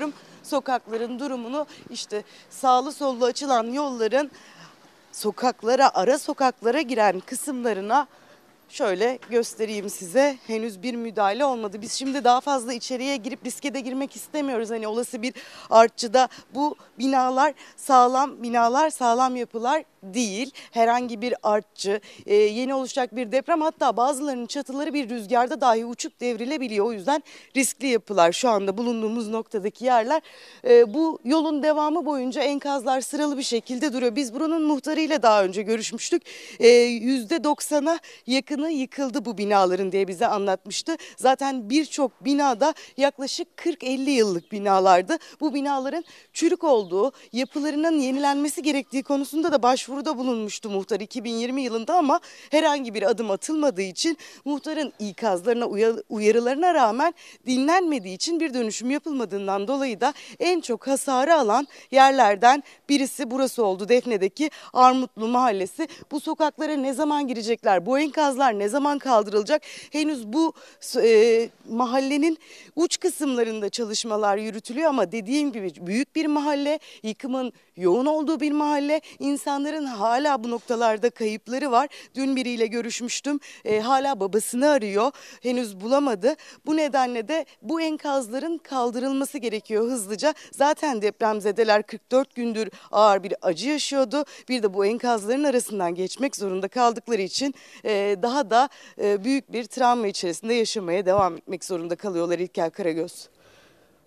Gamze Dondurmacı teşekkürler, bölgenin notlarını aktardılar. Kazım Gökçe dedim, Çağlar Güner'le birlikteler. Kolay gelsin. Bir yandan da elbette orada ne oluyor ne bitiyor hepsini anlatmaya ve oradaki durumu aktarmaya da gayret ediyoruz. Bölgede olmaya da devam ediyoruz. Şimdi iftar çadırları kuruluyor bölgede. Hemen o haberle devam edelim. Ramazan'a 2 gün kala deprem bölgesine iftar çadırlarının kurulumuna da başlandı. İftar çadırlarının adresleri çoğunlukla okul bahçeleri oldu. Merkez üssü Kahramanmaraş olan 11 il etkileyen depremlerde büyük yıkım alan Malatya'da hummalı çalışmalar iftar çadırları için. Van Büyükşehir Belediyesi ekipleri Ramazan'a 2 gün kala iftar çadırları için harekete geçti. Battalgazi ilçesinde Atatürk Anadolu Kız Lisesi, Malatya Nikah Sarayı bahçesi ve Diniye Çalık İlkokulu bahçesine iftar çadırları kuruldu. Malatya'da olduğu gibi afet bölgesi illerde çok yerde kurulacak iftar çadırlarıyla depremzedelere iftar ve suhur vakti yemek verilecek. Her sene ihtiyaç sahipleri için hazırlanan Ramazan kolileri bu yıl başlı başına yardım kolisi oldu. Afet bölgesinde ihtiyaç çok büyük. En önemlisi ise yardımlarda sürekliliğin sağlanması. Yine deprem bölgesinde kalalım. Şimdi Mersin ve bölgesi Akdeniz limon üretiminde, narenciye üretiminde çok önemli, çok kıymetli bir coğrafya. Ama hani oradaki limon, oradaki narenciye deprem bölgesine de gönderiliyordu. Fakat hani onu alacak tüccar kalmadığı için limon fiyatı düştü, üretici zarar etti. Bir yandan bunu hatırlatalım, diğer tarafıyla da limon üreticisinin sıkıntısını. Üreticilerimiz iki şekilde değerlendiriyor. Kendi ekonomik durumlarına ve beklentilerine göre ya dalında bunları keserek tüccarlara vermekte veyahut da Ürgüp ve çevresindeki yataklara göndererek orada bekletiliyor. Acaba daha çok değer kazanır mı diye bir kumar oynamakta. Bu kumar her sene yaşanmakta ama maalesef bu kumarda genellikle de üreticilerimiz kazanmamakta ve zarar etmekte. Su parası biliyorsunuz, sulama parası 8-900 lirayken 2000 liraya çıkardılar dönümünü. Sadece bunun dönüm yani su parası. Yani bu işin içinden bu çiftçi nasıl çıkacak? Bugün çiftçi üretiyorsa çiftçinin sulama suyu sıfır. Elektrik parası sıfır. Gübre parasının ithal gümrüklemesi sıfır. İlacının gümrüklemesi sıfır. Olacak ki 5 ton üreten 25 ton üretecek. Bu ürün böyle ucuz yedirilir halka. Bunun önüne geçmekle kimse bunu ucuzlatamaz. Onun için çiftçi vatandaşlarımızın Allah yardımcısı olsun. Mersin ekonomisinin aynı zamanda da Türkiye ekonomisinin bel kemiği olan tarım, bizim bölgemizin de birinci önceliği olan limon maalesef bugün yeni meyvelerin oluşmaya başladığı şu dönemde hala hasat edilememiş, yeterli pazarı bulamamış, dalında kalmıştır. Ürünlerimizde buna bağlı olarak zayiatlar, dibine dökülmeler, pazar değerini kaybedecek şekilde ürünlerimizde bozulmalar meydana gelmiştir. Bunun bir an önce Cumhurbaşkanlığından başlamak üzere Tarım Bakanlığı'nın, Ticaret Bakanlığı'nın bu konuya ivedi bir şekilde gerekli çalışmaların bir an önce başlatılması. Biz insanlara pahalı mal yedirmek istemiyoruz. Ama bizim de çocuğumuz var, çoluğumuz var, geçimimiz var. Çok bir para da istemiyoruz. Hakkımızı istiyoruz. Maliyetler karşılamıyor. İşin özeti bu. Çiftçi ne yapacağını şaşırmış durumda ve oradaki tüccar da zaten hani tüccar da kalmadı. Şehirler enkaza döndü. Onlar da alamayınca böyle bir sorunu yaşıyor. Mersin bölgesi, Hatay bölgesi, deprem bölgesi. Bugün bir kez daha hatırlatalım. Dünya Ormancılık Günü. Çanakkale'den bir fotoğraf var ve o fotoğrafı da bizlere hatırlatan Tarım Orman İş Sendikası'nın başkanı Şükrü Durmuş. Kendisine de günaydın diyelim. Teşekkür ederiz. Bir iddia. Yüzlerce ağaç neden kesildi diye soruyor kendisi. Çanakkale Kemel Köyü sınırları içinde Kızılçam ormanlarında ağaç katliamı yapıldığı iddiası. Bu ağaçlar, bugün Dünya Orman Günü, bu ağaçlar neden kesildi? İşte soru bu ki biz bunu memleketin çeşitli yerlerinde görüyor muyuz? Maalesef görüyoruz. Yeşilimize sahip çıkmamız gerekiyor. Şükrü Bey de böyle yeşilin savaşçısı olan isimlerden birisi. Ve şimdi de et kuyruklarına bakalım. Ramazan dolayısıyla et almak için çok kuyruk var. Ne zamandan beri bekliyorsun? 7'den beri sabah. Sıra gelirse nasip olursa alacak. 300 bin liraya 250 bin liraya satıyorlar. 7,5 falan geldiğinde. Kasapta 200 lirayı aşan, 300 lirayı bulan, cep yakan kıymayı 119 liraya Et ve Süt Kurumu'ndan alabilmek için sabahın erken saatlerinde sıraya giriyor vatandaşlar. Soğuğa rağmen kırmızı et alabilmek için saatlerce kuyrukta bekliyorlar. Burası Yozgat Et ve Süt Kurumu satış mağazasının önü. Evinde çocuklarıyla, torunlarıyla zaman geçirecek yaştaki emekliler uygun fiyatlı et alabilmek için sabah erkenden kalkıp et kuyruğuna giriyor. Allah razı olsun devletten ki Et balığı açtığı için et balıkta olmasa esnaflara güç yetmiyor. Boğum varın yarın bir daha zam yapıyor. Özellikle emekli dar gelirli için kırmızı et alabilmek lüks oldu. Çünkü kıymanın bile kilosu kasapta 300 lirayı buldu. 300 bin liraya 250 bin liraya et satıyorlar. Et ve Süt Kurumu 119 liraya kıyma, 129 liraya kuşbaşı satışı yapınca erken saatlerden itibaren sıra oluyor mağazanın önünde. Ancak orada da kilo sınırı var. Ne verirseler birer kilo veriyorlarmış. Soğuk havaya rağmen saatlerce sırada bekliyor büyükler. Uygun fiyatlı eti tükenmeden alabilmek için. Çok kuyruk var. Ne zamandan beri bekliyorsunuz? 7'den beri sabah. Sıra gelirse nasip olursa alacak. Şimdi bu fotoğraf Türkiye'nin 100. yılına, 2. yüzyılı konuşuyoruz. Yakışıyor mu?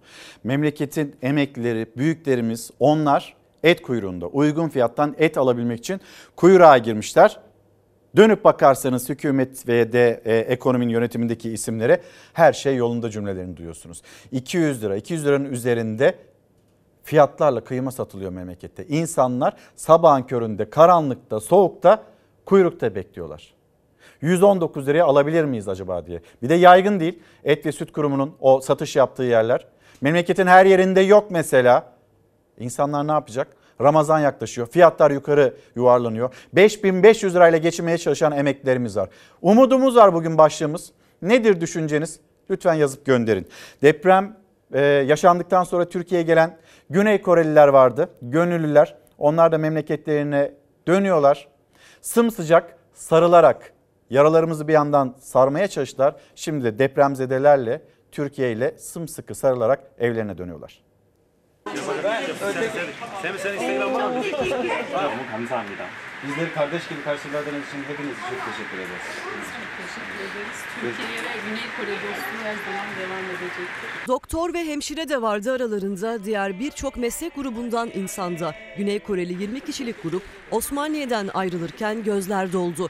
Birbirlerine sıkı sıkı sarılanlar uzun bir süre ayrılamadı.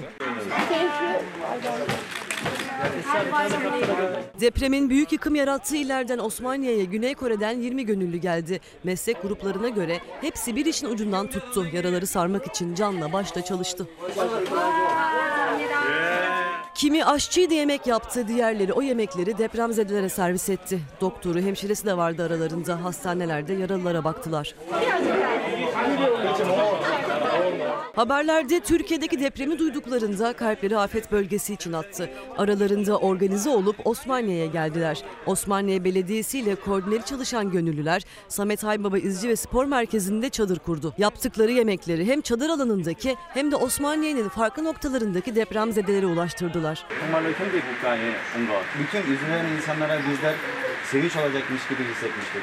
Ama tam tersine bizler sizlerden sevinç bulduk. Yola çıkmadan önce manevi destek vermek, herkesin yaralarını sarmak istediler. Osmaniye'ye geldiklerinde onlar da depremzedelerden sonsuz şefkat ve sevgi gördü.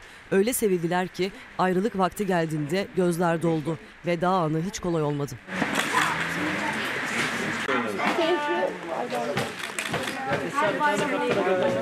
Bir de hatıra fotoğrafı çektirdiler. Türkiye ve Güney Kore kan kardeşi mesajıyla.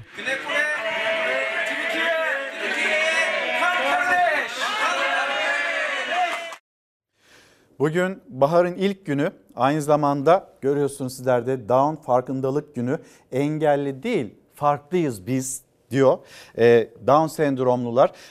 Bu anlamda downtürkiye.org'a çalışmalar için teşekkür etmemiz gerekiyor. İZE ve aynı şekilde tüm bu çalışmaları, çabaları için teşekkür etmemiz gerekiyor. Bir de vefatının 50. yılında bıraktığı eserlere saygıyla Aşık Veysel diyeceğiz.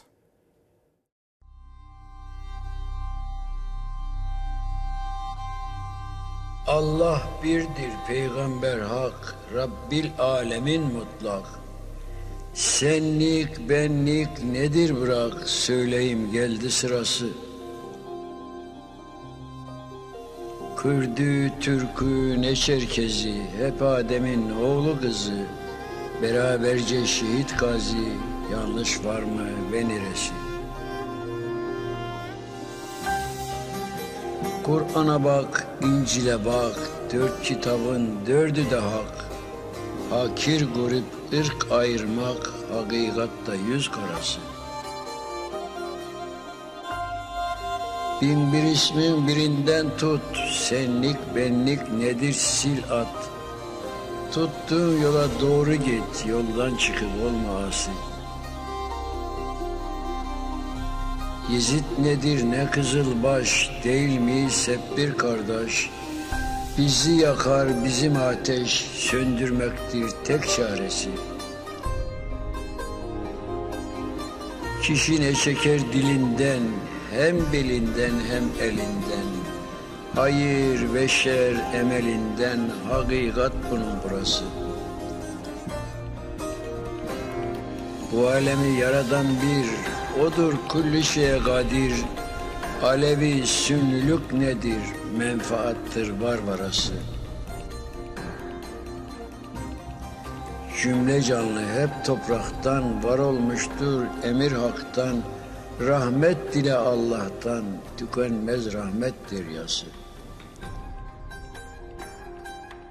Veysel sapma sağa sola, sen Allah'tan birlik dile. İkilikten gelir bela, dava insanlık davası.